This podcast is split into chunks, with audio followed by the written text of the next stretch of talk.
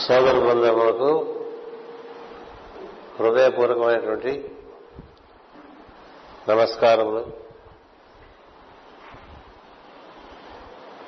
శ్రీ హేవళం విరామ సంవత్సరం దక్షిణాయనం గ్రీష్మ ఋతువు ఆషాఢమాసం శుక్లపక్షం చతుర్దశి తిథి గడియలు పూర్తి అయ్యి పౌర్ణమి తిథి శుభ గడియలు ప్రవేశించేటువంటి సందర్భం ఇది పౌర్ణమి రేపు ఉదయం వరకు మనకి ఆహ్లాదకరమైనటువంటి స్పర్శను అందిస్తుంది. ఈ పౌర్ణమి ఘడియలలో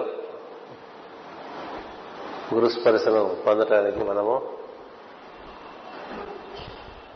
ఈ విధంగా ఈ భాగ్యనగరమునందు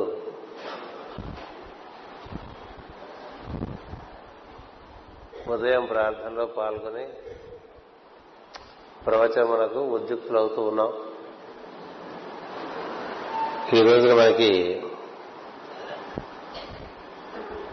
యోగం కూడా బ్రహ్మము అని ఇచ్చారు. ఈ రోజున మనకి తిథి వార నక్షత్రం ఎలాగ చూసుకుంటూ ఉంటాం. యోగము బ్రహ్మము అనేటువంటి యోగాన్ని కరణము వణిజ అనేటువంటి ప్రజ్ఞతో కూడిన దాన్ని మనకు అందించారు స్థిరవాసనం. ఇలా రోజు కొద్దిగా పొద్దునపూట తిథివార నక్షత్రములు. యోగము కరణము ఏది చూసుకుంటే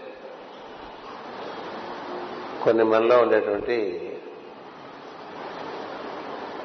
కొన్ని కల్మషములు హరింపబడతాయని ఋషులు తెలిపారు. కనీసం వారం ఎలాగో మనకు తెలుస్తూనే ఉంటుంది. తిథి నక్షత్రము. తెలుసుకుంటూ నక్షత్రం తెలుసుకుంటే ఆ నక్షత్ర ప్రభావం చేత జీవనకు ఉండేటువంటి కర్మ కొంత కర్మలో కొంత కల్మషము హరింపబడుతూ ఉంటుందిట. ఇలా మనకి తిథివార నక్షత్రములు యోగము కరణము తెలుసుకోవడం వలన ఎలాంటి ప్రయోజనం ఉంటుందో కాలం అనేటువంటి పుస్తకంలో పంచాంగ ప్రయోజనం అని అట్ట తీయంగానే లోపల కనిపిస్తుంది. నేను కాకతాళీయంగా బడి చూశాను. ఏది? యోగం ఏమిటని? అది బ్రహ్మము అని ఉంది కాబట్టి చెప్పుకోవడం జరుగుతుంది. ఈ ఉదయం ప్రార్థనలో మనం కృస్పర్శన పొంది తదనుగుణంగా మన జీవితాన్ని పండించుకునే ప్రయత్నంలో ఈ రోజున కొంత ఎక్కువ వినుబడించినటువంటి ఉత్సాహంతో ప్రార్థన నిర్వర్తించుకోవడం అనేటువంటిది జరుగుతుంది. ఆషాఢ పౌర్ణమి రావటం అంటే ఇంకా చంద్రుడు ఆషాఢ నక్షత్రంలోకి రాల. ఇంకా మూలలోనే ఉన్నాడు. అంచేత ఆషాఢ పౌర్ణమి వచ్చిందా రాలేదంటే తిథి ప్రకారం వచ్చింది నక్షత్ర ప్రకారం రాలేదు మూల నక్షత్రం సాయంత్రం వరకు ఉంది. ఆ తర్వాత పూర్వాషాఢ ఉత్తరాషాఢ నక్షత్రంలోకి చంద్రుడు ప్రవేశించినప్పుడు అప్పుడు నిజంగా ఆషాఢ పూర్ణం మూలం ఉండేటువంటి వాడు క్రమంగా ఆరోహణం చెందడమే ఆషాఢం. చంద్రుడు పూర్వాషాఢ ఉత్తరాషాఢ నక్షత్రాలకు ప్రవేశించినప్పుడు మూల అంటే ధను రాశిలో మనకు కనిపిస్తుంది మొట్టమొదటి నక్షత్రంగా. అటుపైన పూర్వాషాఢ అంటే ముందు కాళ్ళు కొంచెం పైకి పెట్టడం అనమాట ఉత్తరాషాఢ అంటే ముందు కాళ్ళు పైకి పెట్టిన తర్వాత వెనక కాళ్ళు పైకి చేర్చడం ముందు కాళ్ళ దగ్గరికి. అట్లా ఎక్కుతుంది మేకపిల్ల కొండ. అట్లాగే జీవుడు ఆరోహణ చేయాలి. అది పుష్యమి నక్షత్రంలో సూర్యుడు ఉండగా ఆషాఢంలో చంద్రుడు ఆషాఢ నక్షత్రాల్లో చంద్రుడు ఉన్నప్పుడు మనకి ఆషాఢ పౌర్ణమి వస్తుంది. ఇలా మనం గమనించుకుంటూ ఉంటే కొన్ని మనకి వివరాలు తెలుస్తుంటాయి. తదనుగుణమైన లక్షణాలు మనం గుర్తించంగానే మన ఎందుకు కొంత ఫలించడం మొదలు పెడతాయి. ఈ రోజున మనకి చంద్రుడు సాయంత్రం నుంచి ఏం చేస్తాట అంటే మన ఆషాఢ నక్షత్రంలో ప్రవేశపెట్టాట అంటే అది ధనురాశి రెండవ భాగం నుంచి మొదలై క్రమంగా ఉత్తరాషాఢకు వచ్చేసరికి మకర రాశిలోకి తీసుకెళ్తాయి మకర రాశిలోకి వెళ్ళడం అంటే ఉత్తరాయణంలో ప్రవేశించడం అవుతుంది. చంద్రుడు సూర్యుడేమో దక్షిణాయనంలో ప్రవేశిస్తున్నాడు. పుష్యమి నక్షత్రం నుంచి పునర్వసు దాటి పుష్యమిలోకి వచ్చాడు సూర్యుని యొక్క సంచారం. మనం రాశి చూసుకుంటాం. సూర్యుడు ఏ రాశిలో ఉన్నాడని అదే రాశిలో నక్షత్ర విభాగం కూడా చూసుకుంటే మరికొంత అవగాహన పెరుగుతూ ఉంటుంది. అందుకని రాశి చక్రాన్ని పాశ్చాత్యులకు ఇంకొక రకంగా వేసి ఇచ్చాను ఇరవై ఏడు నక్షత్రాలతో రాశి చక్రం వేసి ఇచ్చా పన్నెండు రాసుల్లో ఆ ఇరవై ఏడు నక్షత్రాలు ఎట్లా ఉన్నాయో. అలా చూసుకుంటే మనకేం జరుగుతుంటే ఇప్పుడు సూర్యుడు మనకి సూర్యమానం ప్రకారం అయితే ఇరవై ఒకటో తారీఖు నాడే కర్కాటక రాశిలో ప్రవేశించినట్టు ఉంటుంది. ఇరవై ఒకటి నుంచి ముప్పైకి తొమ్మిది పది రోజులు వేసుకోండి. అక్కడి నుంచి ఇవాళ ఎనిమిదో తారీఖు పద్దెనిమిది రోజులైంది పద్దెనిమిది రోజుల్లో కర్కాటక రాశిలో ఒక్కొక్క డిగ్రీ చొప్పున సూర్యుడు జరుగుతూ వస్తూ ఉంటే మొదటి నాలుగు రోజులు కూడా పునర్వసు చివరి పాదంలో సూర్యుడు దిగి వస్తాడు. పునర్వసు నాలుగవ పాదం మనకి కర్కాటక రాశిలో ఉంటుంది. పునర్వసు నక్షత్రం యొక్క ప్రధాన లక్షణం ఏంటంటే మళ్ళీ మన ఎందు వసించడానికి విరాట్ పురుషుడు సంవత్సర పురుషుడు రూపంలో మన మన దగ్గర చేరుతూ ఉంటాడు. మనకి మేషరాశి లేక చైత్రమాసమందు శిరస్సునందు ప్రవేశించి వైశాఖ మాసమునందు ముఖమునందు ప్రవేశించి జ్యేష్ఠయందు కంఠమునందు ప్రవేశించి ఆ తర్వాత ఆషాఢ మాసమునందు హృదయమునందు సూర్యుని ప్రవేశం ఉంటుంది ఆషాఢ మాసంలో మనకుండే నక్షత్రాలు ఏమిటాయంటే పునర్వసు నాలుగవ పాదము పుష్యమి నాలుగు పాదాలు ఆశ్లేష నాలుగు పాదాలు ఉంటాయి. ఇది ప్రధానంగా అర్థం చేసుకోవాలి. పునర్వసు ఒక పాదం పుష్యము నాలుగు పాదాలు ఆశ్లేష నాలుగు పాదాలతో కూడినటువంటిది ఆషాఢ మాసం లేక కర్కాటక రాశి. ఈ నక్షత్రంలో యొక్క అవగాహన మనం చేసుకునే మనకు చాలా విషయాలు తెలిసిపోతూ ఉంటాయి. ఏమిటంటే సంవత్సర పురుషుడి రూపంలో పురాణ పురుషుడనండి విరాట్ పురుషుడనండి విశ్వాత్మనండి. మనకి బ్రహ్మం ఆత్మగా మారుట అనేటువంటి విషయం చెప్పుకున్నాం. ఆత్మగా మారినటువంటి బ్రహ్మమే అధిష్టాన దైవంగా ఉంటాడు సృష్టికి. అధియజ్ఞం అంటే అతడు నిర్వర్తించేటువంటిది అధియజ్ఞం. అర్జునుడు అడుగుతాడు అక్షర పరబ్రహ్మయోగంలో అధియజ్ఞం అంటే ఏమిటి? దాన్ని ఎవరు నిర్వర్తిస్తారని? అధియజ్ఞం అంటే దాన్ని నిర్వర్తించేటువంటి వాడు విశ్వాత్మ. యజ్ఞం అంటే మొత్తం సమస్త జీవరాశి యొక్క శ్రేయస్సును గూర్చి అతను నిర్వర్తించేటువంటిది యజ్ఞము. ఆ యజ్ఞంలో భాగంగా మనం కూడా చేరవచ్చు. అప్పుడు మనం కూడా ఆయనకి చేరువవుతూ ఉంటాం. అధిదైవము అంటే బ్రహ్మం అయిపోతాడు ఎందుచేతంటే ఈ విరాట్ పురుషుడు పుట్టడానికి కూడా మూల కారణమైనటువంటి బ్రహ్మం నిన్న చెప్పుకున్నాం. మీకు మళ్ళీ వాళ్ళ బ్రహ్మం గురించి మీరు గుర్తు తెచ్చుకోవాలి తప్ప మాటి మాటికి అదే చెప్పుకోలేం కదా. అంచేత బ్రహ్మము విరాట్ పురుషుడిగా మారడం అనేటువంటిది చాలా పెద్ద కథ సృష్టిలో. విరాట్ పురుషుడి నుంచి సృష్టి దిగి రావడం అనేది మరింత పెద్ద కథ. అంచేత ఆ విరాట్ పురుషుడే సంవత్సర రూపంలో మన స్పృశిస్తూ ఉంటాడు. మేషరాశిలో శిరస్సు పై భాగంలో ప్రవేశిస్తాడు. వైశాఖ మాసము లేక వృషభ రాశిలో ముఖమునందు ప్రవేశిస్తాడు. జ్యేష్ఠ మాసమునందు కంఠమునందు భుజమునందు ప్రవేశిస్తాడు. ఈ ఆషాఢ మాసము లేక కర్కాటక రాశిలో హృదయమునందు ప్రవేశిస్తాడు. అంటే మనకి చేరువుగా దైవం మరొకసారి మరొక తరంగం వచ్చి చేరుతుందనమాట ఇలా సూర్యప్రజ్ఞ అంటే నేను చెప్పాను అది దైవ ప్రజ్ఞ సూర్యకిరణముల ద్వారా మనని స్పృశిస్తూ ఉంటుంది. దానివల్ల మనకి ఒక వికాసం కలుగుతుంది. వికాసం కలిగి ఉన్న వారికి పులకరింత చూడండి సూర్యకిరణం పడంగానే పద్మం ముందు వికసిస్తుంది కదా. వికసించాలంటే అది సూర్యుడు ఎప్పుడు ఉదయిస్తాడా అని ఎదురు చూస్తూ ఉంటుంది కదా. అది ఎదురు చూసేటువంటి పద్ధతి ఒకటి ఉన్నప్పుడు ఆ ఎదురు చూపులో అహల్యాదేవి అట్లాగే ఎదురు చూస్తూ ఉంది కదా. భర్త చెప్పాడు దైవము పునర్వస నక్షత్రంలో పుట్టి మళ్ళీ వచ్చి నేను స్పృశిస్తాడు. అప్పుడు నీకు మళ్ళీ నువ్వు పరిశుద్ధం అవుతావని చెప్పి. అంతవరకు నువ్వు తపస్సు చేసుకుంటూ ఉండు అని తెలియపరచడం చేత అలా శిలగా పడి ఉంటుంది కదా. శిలగా పడి ఉందంటే రాయిలా అయిపోయిందని కాదు. అంటే ఒక రాయి ఎంత అచేతనంగా ఉంటుందో అంత అచేతనంగా నిస్పృహగా పడి ఉంటుంది దైవం కోసం. అదే మనకి పాట కూడా ఉంది కదా నిన్నటి దాకా శిల నీ పదము చోకిందే గౌతమినైనా అంటుంది. కదా? గౌతమి అంటే గౌతమ మహర్షి యొక్క భార్య గౌతమి.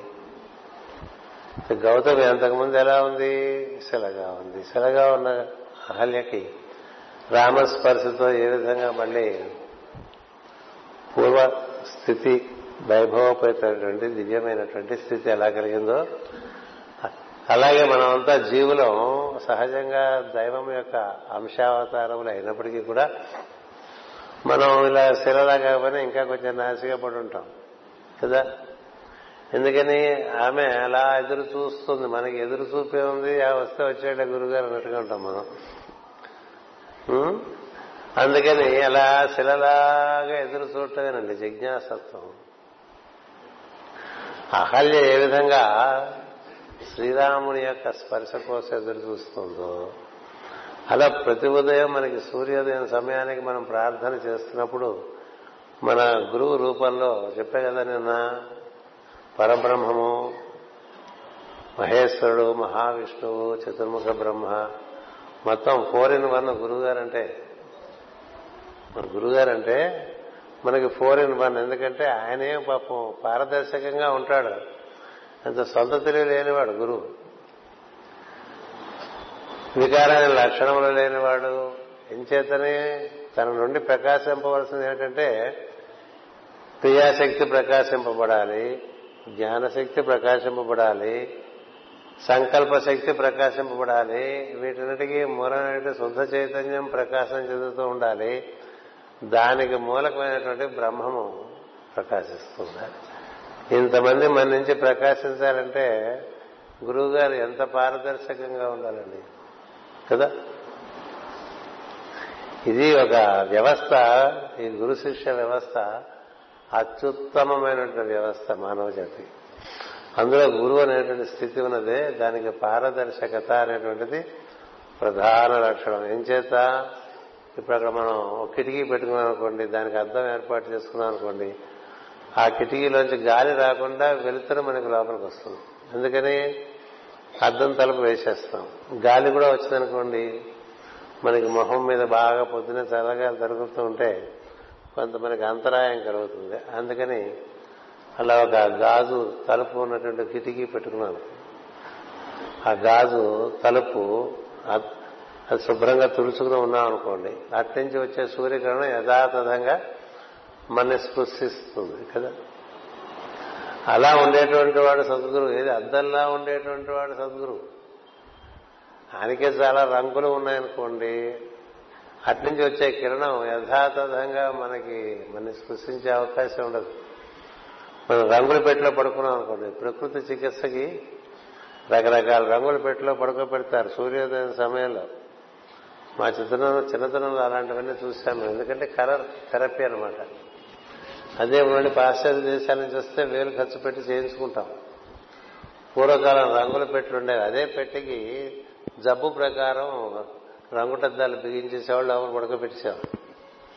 పడుకోబెడితే ఆ స్పర్శ సూర్యుని స్పర్శ ఏడు కిరణములు కదా. వీడికి ఏ కిరణం అవసరమో దాని ప్రకారం అందిస్తూ ఉండేవాడు రోగికి. అలా మనకి స్పర్శ సూర్యుని స్పర్శ యథాతథంగా అందించగలిగినటువంటి వాడు సద్గురు. అంటే బ్రహ్మ విష్ణు మహేశ్వర ప్రజ్ఞను శుద్ధ చైతన్యమును దానికి ఆధారమైన బ్రహ్మమును ఈ ఐదే ప్రధానమైన విషయములు. పంచపంచ అంటూ ఉంటాం కదా. పంచ అంటే మనకి వేరే అర్థం తెలుసు. కట్టుకునే పంచే. కదా భగవంతుడు పంచముఖుడు కదా. అలా ఆరాధన చేసుకుంటూ ఉంటాం. అమ్మవారి ముఖం పంచముఖం ఆంజనేయుడు ముఖం ఆంజనేయుడు పంచముఖం గణపతి పంచముఖం శివుడు పంచముఖం. ఈ పంచముఖాలు ఏమిటండి పంచముఖాలు? పరతత్వము దాని నుంచి వ్యక్తమైన శుద్ధ చైతన్యము వారిరువురు ఆధారంగా పెరుగుతున్నటువంటి త్రిభుజమైనటువంటి త్రిమూర్త్యాత్మైనటువంటి తత్వం. ఇది దైవము అంటే ఐదు. అవి ఐదు. ఈ ఐదు ఈ పంచభూతములు పంచ కర్మేంద్రియములు పంచ జ్ఞానేంద్రియములు పంచ ప్రాణములతో కూడినటువంటి శరీరములు అవి ప్రవేశిస్తాయి. అందుకని అవైదు ఇవైదు మొత్తం పది కదా. ఈ పది గదలో ఐదు చక్కగా మనకి యథాతథంగా అందించేవాడు సద్గురు. అలా అందించకుండా తనది కలిపేసి తనకు తన స్వభావాన్ని కూడా దాంతో కలిపేస్తే అది మనకి కాఫీ పట్టుకొచ్చారనుకోండి మంచి కాఫీ కాఫీ డే నుంచి. చాలా బాగుంటుంది మీరు ఎప్పుడైనా తాగారా లేదు. కాఫీ డే కాఫీకి మంచి కాఫీ రుచి వాసన ఉంటుంది. అది మనం తీసుకొచ్చేటువంటి ఫ్లాస్క్ బాగా కడుక్కోకుండా కంపు కొడుతున్న ఫ్లాస్క్లో పోసుకొచ్చాం అనుకోండి. అది గ్లాసులో పోస్తుంటేనే వేరే కంపు వస్తుంది కాఫీ కంపు కన్నా. కదా? ఎందుకని? దేనివల్ల అలా వస్తుంది? ఇది పాత్ర యొక్క అపరిశుద్ధతను బట్టి. అలాగే సద్గురు అనేటువంటి ఒక మాధ్యమం ఏదో అది చాలా పారదర్శకంగా ఉండాలి.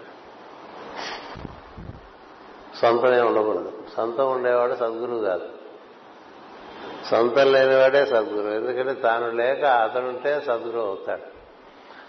ఎందుకు ఇదంతా చెప్తున్నానంటే మనం గురువు గారి ద్వారా ఈ ఐదుగురిని అందుకుంటాం రోజు పొద్దున్నే. మనం ఎవరు సద్గురుగా భావన చేస్తున్నామో ఆయన సద్గురువు స్థితిలో ఎప్పుడు ఉంటాడంటే పరబ్రహ్మమును పరాప్రకృతిని త్రిమూర్త్యాత్మని ప్రజ్ఞను ఈ ఐదింటిని మన ఎందు సున్నితంగా ప్రవేశింపచేసి మనకి వికాసం కలిగించి మనకి జీవితాన్ని పండించడానికి ఆయన ఒక యజ్ఞార్థము జీవిస్తూ ఉంటాడు. నాకేం కావాలనేది లేకుండా మీకేం కావాలో చెప్పండి అన్నట్టుగా ఉంటాడు. అలా ఉంటే సద్గురు అలా లేకపోతే సద్గురు కాదు ఏదో గురువు అని కూడా. అందుచేత అలా మనం అందుకున్నప్పుడు ఆ స్పర్శ ఈ సమయం సంవత్సరంలో ఈ సమయంలో ప్రత్యేకంగా హృదయమునందు అందింపబడుతుంది. మేషమాసంలో శిరస్సునందు అందుకుంటారండి. ప్రజ్ఞ శిరస్సును చేరిన వాళ్ళు చాలా తక్కువ మంది ఉంటారు. ప్రజ్ఞ శిరస్సును చేరడం అంటే వాళ్ళు తపస్వి జనులై ఉంటారు. తపస్సు జనులై సత్యలోకమును కూర్చున్నటువంటి తపస్సు చేస్తూ ఉంటారు ఎందుకంటే తపోలోకం ఆరవ లోకం సత్యలోకం ఏడవ లోకం. ఓం తప ఓం సత్యం అంటూ ఉంటాం కదా. తపోలోకం అంటే ఆరవ లోకం. ఆరవ లోకం అంటే ఆరవ ప్రజ్ఞ లేక ఆరవ కేంద్రము లేక ఆజ్ఞా కేంద్రమునందుండి సహస్రారమునందున్నటువంటి సత్యమును దర్శనం చేయడానికి తపస్సు చేసేటువంటి వాళ్ళకి మేషమాసం చాలా పండగ. తపోజనులకు అది పండగ. ఆ తర్వాత మహత్ జనులు ఉంటారు. అంటే మహత్తులో ఉండే మహర్లోకంలో ఉండేటువంటి వాళ్ళు ఉంటారు. వాళ్ళకి వైశాఖ మాసం పండగ. జ్యేష్ఠ మాసం మానవుల్లో ఉత్తమమైనటువంటి సాధకులకు పండగ. ఆషాఢ మాసం అందరికీ పండగ. మానవుడు అనుకునే ప్రతి వారికి పండగ. అలా హృదయం చేరుతుంది ఏది? సంవత్సర పురుషుని యొక్క ప్రజ్ఞ. ఆ తొలి ఏకాదశి దానికి ప్రధానమైన రోజుగా మనకు పెద్దలు ఇచ్చారు. అందుకనే మనకి తొలి ఏకాదశి నుంచే దక్షిణాయనం ప్రారంభము అని చెప్తారు. మనకి రకరకాల సాంప్రదాయాలు ఉన్నాయి. ఆషాఢ మాసం రాగానే దక్షిణాయనం మొదలైందని కొందరు అంటారు తొలి ఏకాదశి నుంచి దక్షిణాయనం అని కొందరు అంటారు పౌర్ణమి నుండి దక్షిణాయనం అని కొందరు అంటారు అందుచేత మనం తొలి ఏకాదశి నుంచి దక్షిణాయనంగా భావన చేసుకుంటూ ఆ సాంప్రదాయాన్ని మనం అనుసరిస్తూ ఉన్నాం. అందుచేతనే మన సంకల్పంలో మనం దక్షిణాయనం అంటూ ఉంటాం. త్రిశ్మృతువు దక్షిణాయనం. ఈ మాసంలో మొదటి నాలుగు రోజులు పునర్వసు అంటే మళ్ళీ ప్రవేశించాడు. ఎక్కడికి? హృదయంలోకి ప్రవేశించాడు. ఏది? సంవత్సర పురుషుడు. ఎవరతను విరాట్ పురుషుడే. సంవత్సర పురుషుడు రూపంలో మనలో ప్రవేశించి మళ్ళీ స్పర్శనిస్తాడు. ఎందుకంటే కిందటిసారి స్పర్శనిచ్చాడు. అదేదో అయిందంత అయింది కాలంత కాలేదు ఏదో కంపార్ట్మెంట్లో ప్యాస్ అయినట్టుగా ఉంటుంది కదా. కొన్ని పేపర్లు మిగిలిపోయినాయి అంటూ ఉంటాం కదా. మనకి ఎప్పుడు పేపర్లు మిగిలిపోతూనే ఉన్నాయి. జన్మల తరబడి పేపర్లు మిగిలిపోతూనే ఉంటాయి. ఎప్పుడు పాస్ అవట్లే అయినప్పటికీ విసుగు చెందకుండా పట్టు వదలని విక్రమాదిత్యుడు మాదిత్యుడు అంటూ ఉంటాం కదా. ఆ విక్రమాదిత్యుడు ఏ విధంగా పట్టు వదలలేదంటే ఆయన నేర్చుకున్నది ఈ సంవత్సర పురుషుల దగ్గర నుంచి అందరూ నేర్చుకోవాలి. మళ్ళీ మళ్ళీ మళ్ళీ మళ్ళీ మళ్ళీ మళ్ళీ వస్తుంది. మళ్ళీ మళ్ళీ వచ్చి మళ్ళీ మళ్ళీ స్పృశిస్తారండి. అది తొలి ఏకాద పునర్వసు నాలుగు రోజులు అంటే ఆ తర్వాత పుష్యమి పదమూడు చిల్లర రోజులు పద్నాలుగు రోజులు వేసుకోండి. ఈ లోపల పౌర్ణమి తిథి అవుతుంది. పుష్యం అంటే అద్భుతమైనటువంటి కాంతి. పుష్యమీ చంద్ర విభ్రాజ దళిక స్థల శోభిత అని మనం చదువుకుంటూ ఉంటాం లలితా సహస్రనామంలో అద్భుతమైనటువంటి హృదయ కాంతి అది.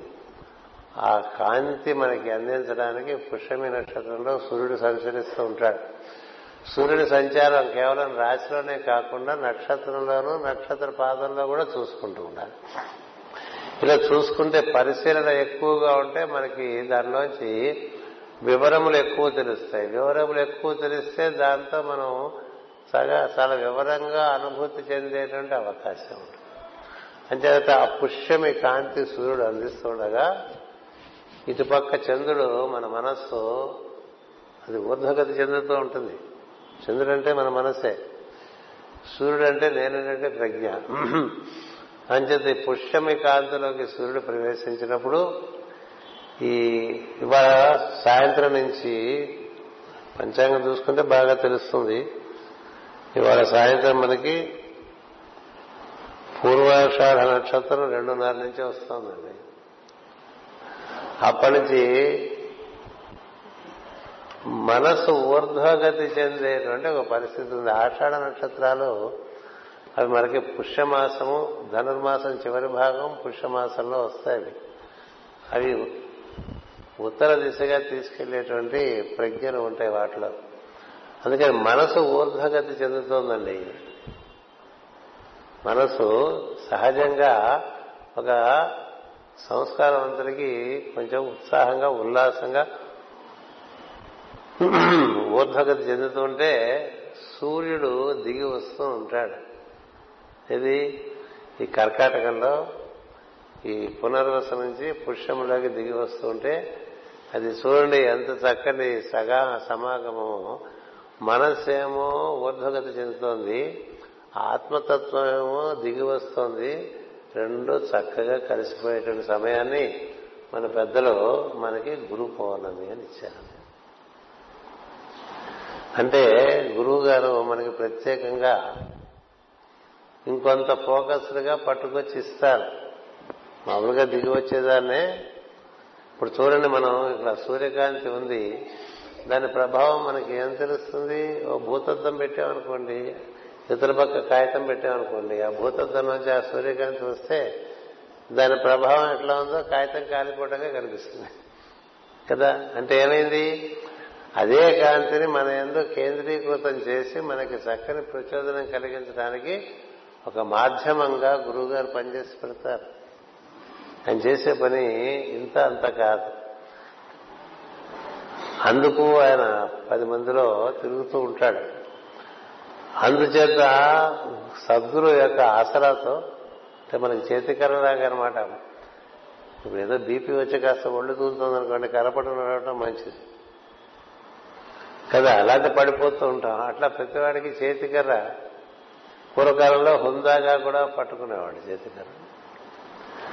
అట్లా సద్గురు అనేటువంటి ఒక ఆలంబనంతో మనం ఈ దిగువచ్చేటువంటి సూర్యమైన సూర్యాత్మకమైన ప్రజ్ఞ ఈ ఎదిగి వస్తున్నటువంటి చంద్రాత్మకమైన ప్రజ్ఞ ఈ రెండింటినీ చక్కగా ఆయన అనుసంధానం చేసి మనకు అందించి మనకి ఆ స్పర్శనిపిస్తాడండి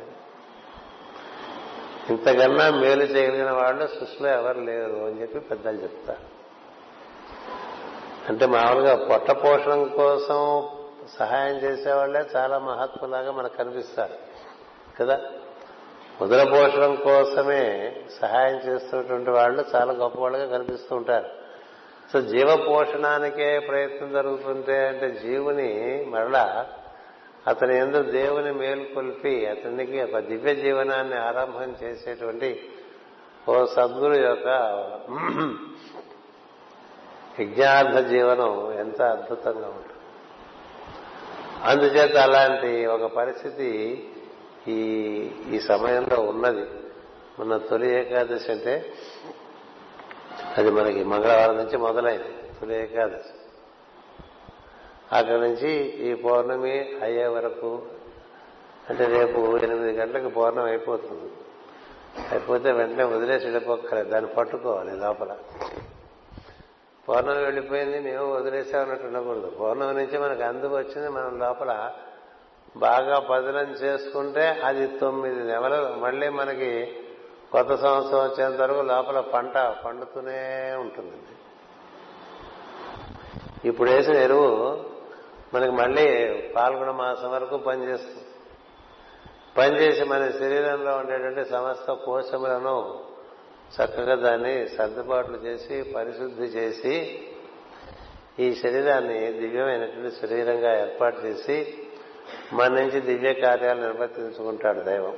అలా ఒక కార్యక్రమం ఒకటి ఒక యజ్ఞార్థం నడుస్తూ ఉంటుంది భూమి మీద దానికి గురు పరంపర అంతా కూడా ఆ కార్యక్రమంలో ఉంటారు. జిజ్ఞాసులైనటువంటి జీవుల్ని ఉద్ధరించుకుని వారిని దైవం యొక్క ప్రణాళికలో వారిని నిబద్ధం చేయటం అనేటువంటిది ఒక సద్గురు ప్రణాళికగా మనకి సనక సనందనాది కుమారుల దగ్గర నుంచి మన గురువు గారి వరకు అందరూ మనకు అలా చేసి పెడుతూ ఉంటారు. దాన్ని అవగాహన చేసుకుని దానికి మనం ఉన్ముఖమైతే మనలో రకరకమైనటువంటి శుభప్రదమైన మార్పులు జరుగుతూ వస్తాయి లేకపోతే మార్పులు జరగవు. ఎందుకంటే మనస్సు అష్టాని అని చెప్తూ ఉంటాం మనస్సు. పంచభూతములతో పంచేంద్రియములతో పంచతన్మాత్రలతో పంచకర్మేంద్రియులతో ఉన్న శరీరం ఈ ఆరు కోశములు బాగా శుద్ధి చేయబడాలి. ఎందుచేతంటే ప్రజ్ఞ అందులో బాగా ఇరుక్కుపోయి ఉంటుంది. బంధింపబడి ఉంటుందంటారు. ఎందుకంటే మనకి శరీరమునందు బంధనం ఉన్నది. ఇంద్రియముల ఎందు బంధనం ఉన్నది. ఐదు ఇంద్రియముల బంధనం ఉన్నది. శరీరమందు బంధనం ఉన్నది. వాక్కు చేత కూడా మన మనం బంధించుకుంటూ ఉంటాం. మనసు చేత బంధించుకుంటూ ఉంటాం. ఇన్ని రకాలుగా మనని మనం చాకచక్యంతో అతి నైపుణ్యంతో బంధించుకుంటూ ఉంటాం. ఈ బంధనం నుంచి మనకు విముక్తి కలిగించాలంటే మన వల్ల ఏ పని కాదు. అందుకని అలాంటి బంధనము నుండి విముక్తి చెందిన వారే మనకు కూడా ఈ బంధనం నుంచి విముక్తి కలిగించగలరు. అందుచేత వారి స్పర్శను ఈరోజు అందుకోవడం అనేది ప్రధానంగా పెట్టారు. కారణం ఏంటంటే రాబోయేది దక్షిణాయనం. ఈ దక్షిణాయనంలో జరిగేది ఏంటంటే శరీరం యొక్క కోశములన్నీ మరికొంత బలపడుతూ ఉంటాయి.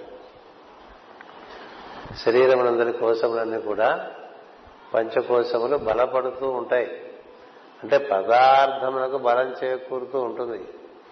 పదార్థము బరువెక్కిపోతుంది అనేటువంటి ఒక సన్నివేశం రాబోయే నాలుగైదు నెలల్లో ఉందన్నప్పుడు మనం దానికి అనుగుణంగా దాన్ని సరిసమానం చేయడానికి సరి చేసుకోవడం కోసం ప్రజ్ఞను బాగా అందుకోవాలి. కదా? ప్రజ్ఞను బలం చేసుకుని ఉంటే పదార్థం చేరుతున్నప్పటికీ కూడా ప్రజ్ఞా పదార్థములు సమతూకంగా ఉన్నప్పుడు జీవనం దివ్య జీవనం అవుతుంది. లేకపోతే అది తాసు ఇలా పెడితే ఓ పక్క తక్కడిలో ఒక తక్కడి కిందకి ఓ తక్క పైకి అన్నట్టుగా ఉంటుంది. ఆధ్యాత్మిక జీవనం అంటే ఐహిక జీవనం ఏదో అరకొరగా ఉండేటువంటి ఒక పద్ధతి ఉంటుంది. కదా చాలా మంది ఆత్మసాధన అంటూ నా మామూలుగా ఐహిక జీవనాన్ని ఎండబెట్టేస్తూ ఉంటారు. అది యోగ విధానం కాదు.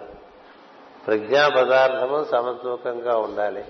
ఇహము పరము రెండు సమముగా అనుభూతి చెందాలి. ఎందుచేతంటే ఇహమునందు కూడా దైవమున్నాడు పరమునందు ఉన్నట్టుగా. అందుకని పరమును ఇహమును రెండింటినీ సరిసమానంగా అనుభూతి చెందేటువంటి వాడు యోగి. అందుచేత పదార్థము పెరిగిపోకూడదు మితిమీరి. ప్రజ్ఞ పెరిగిపోకూడదు మితిమీరి. అంటే శరీరం చిక్కి శల్యమైపోయి ప్రజ్ఞ మాత్రం ఉందనుకోండి అతనికి అనుభూతి చెందడానికి అవకాశం ఉండదు. ఎందుచేతంటే ఈ శరీరం ద్వారానే అనుభూతి చెందగలం. చక్కని వాహనం ఉందనుకోండి ప్రపంచం అంతా తిరగచ్చు కదా? ఓ పంచకళ్యాణి గుర్రం ఉందనుకోండి. మనకి ఈ చెకిన్లు వెబ్ చెక్ ఈ లగేజ్ మోసుకోవటాలు ఇవన్నీ ఉండవు కదా దాని మీద వెళ్ళిపోతూ ఉండొచ్చు. ఉచ్చాయిశ్రమం అని అలా మనకి శరీరము అది పంచకళ్యాణిగా కూడా తయారవుతుంది. అంటే ఆకాశ గమనం చేయగలిగినటువంటి శరీరం కూడా తయారు చేసుకోవచ్చు. మూడు లోకములలోనూ సంచరించేటువంటి శరీరం తయారు చేసుకోవడానికి వీలుగా ఉండే శరీరాన్ని మనకి సృష్టికర్త ఏర్పాటు చేశారండి మానవ శరీరంగా. మూడు లోకములందు సంచరించగలగటానికి వీలు పడేటువంటి శరీరమే మానవ శరీరం. ఈ శరీరం నుంచి సూక్ష్మ శరీరము కారణ శరీరము అనేటువంటి మరి రెండు శరీరములు కనుక తయారు చేసుకుంటే యోగి పరిపూర్ణంగా మూడు లోకములందు జీవించవచ్చు అందుచేత ఇప్పుడు ఈ రాబోయే నెలలో మనకి ఈ ఆషాఢం నుంచి ఈ తొలి ఏకాదశి నుంచి అక్కడ వృశ్చిక రాశిలో మనకి మళ్ళీ కార్తీక శుద్ధ ఏకాదశి వరకు. అంటే ఆషాఢము శ్రావణము భాద్రపదము ఆశ్వీజము కార్తీకము. ఈ జలరాశి నుంచి ఆ జలరాశి లోపల ఈ ఐదు మాసాలు బాగా దీక్షగా కోశములను శుద్ధి చేసుకునేటువంటి ఒక కార్యక్రమం పెద్దలు వాళ్ళు అలా ఏర్పాటు చేసుకునేవాళ్ళు. అందుకనే దాన్ని చాతుర్మాస్య దీక్షని ఏకభుక్తమని ఎందుకు పెట్టారంటే తిన్న కొద్దీ బరువెక్కిపోతూ ఉంటుంది శరీరం కదా. తిన్న కొద్దీ శరీరం బరువెక్కిపోతుంది కాబట్టి కాలం కూడా దక్షిణాయనంగా నడుస్తూ ఉన్నప్పుడు పదార్థానికి బలం పెరుగుతూ ఉంటుంది కాబట్టి పెద్దలు ఏం చెప్పారంటే ఏకభుక్తము అని చెప్పారు. ఏకభుక్తం. ఏకభుక్తం వల్ల ఏం జరుగుతుందంటే పదార్థం ఎక్కువ సప్లై చేయం మనం బాడీకి. కదా? పదార్థం పలసగా ఉంటే ప్రజ్ఞ బాగా అందులోంచి ప్రకాశిస్తూ ఉంటుంది. ఒక గోడలోంచి కాంతి ఎందుకు రాదు? ఒక గాజు గోడలోంచి కాంతి ఎందుకు వస్తుంది? గాజు పదార్థం చాలా సున్నితమైనటువంటిది పారదర్శకంగా ఉంటుంది. సిమెంట్ కూడా అంత పారదర్శకంగా ఉండదు. అలాగే మన శరీరంలోని పదార్థము ఎంత పలసరైపోతుంటే అంత మనకి కాంతి దర్శనం లోపల జరుగుతూ ఉంటుంది. లేకపోతే మీది లైటిన్ మీద ఎన్నిసార్లన్నా అదేం కనపడదు కదా. మీది లైటిన్ మీ ఏంటి? మీది ఏదది? మీది లైటిన్ మీ అన్నప్పుడు కళ్ళు మూసుకుంటే లోపల లైట్ కనబడాలి కదండి. ఏ లైటు కనబడదు ఏ కాంతి కనపడదు ఏ వర్ణములు కనబడవు ఎందుకు కనబడవు అంటే పదార్థం బాగా మందంగా తయారవుతుంది ఈ పంచకోశాల్లోనూ బాగా పదార్థం మందం ఎక్కిందనుకోండి మందం ఎక్కితే ఏం లేదు నిద్రపోవటం ఏం లేదు. ఇట్లా క్లాస్కి వచ్చారనుకోండి ఇప్పుడు చూడండి దాదాపు ఈ ఐదారు వందల మందిలో వంద మంది కింద తలకాయ వాల్ చేసి కళ్ళు మూసుకుని ఉన్నారు. నాకు ఇంచే నాకు ఇక్కడి నుంచి కనిపిస్తూ ఉంటారు కదా.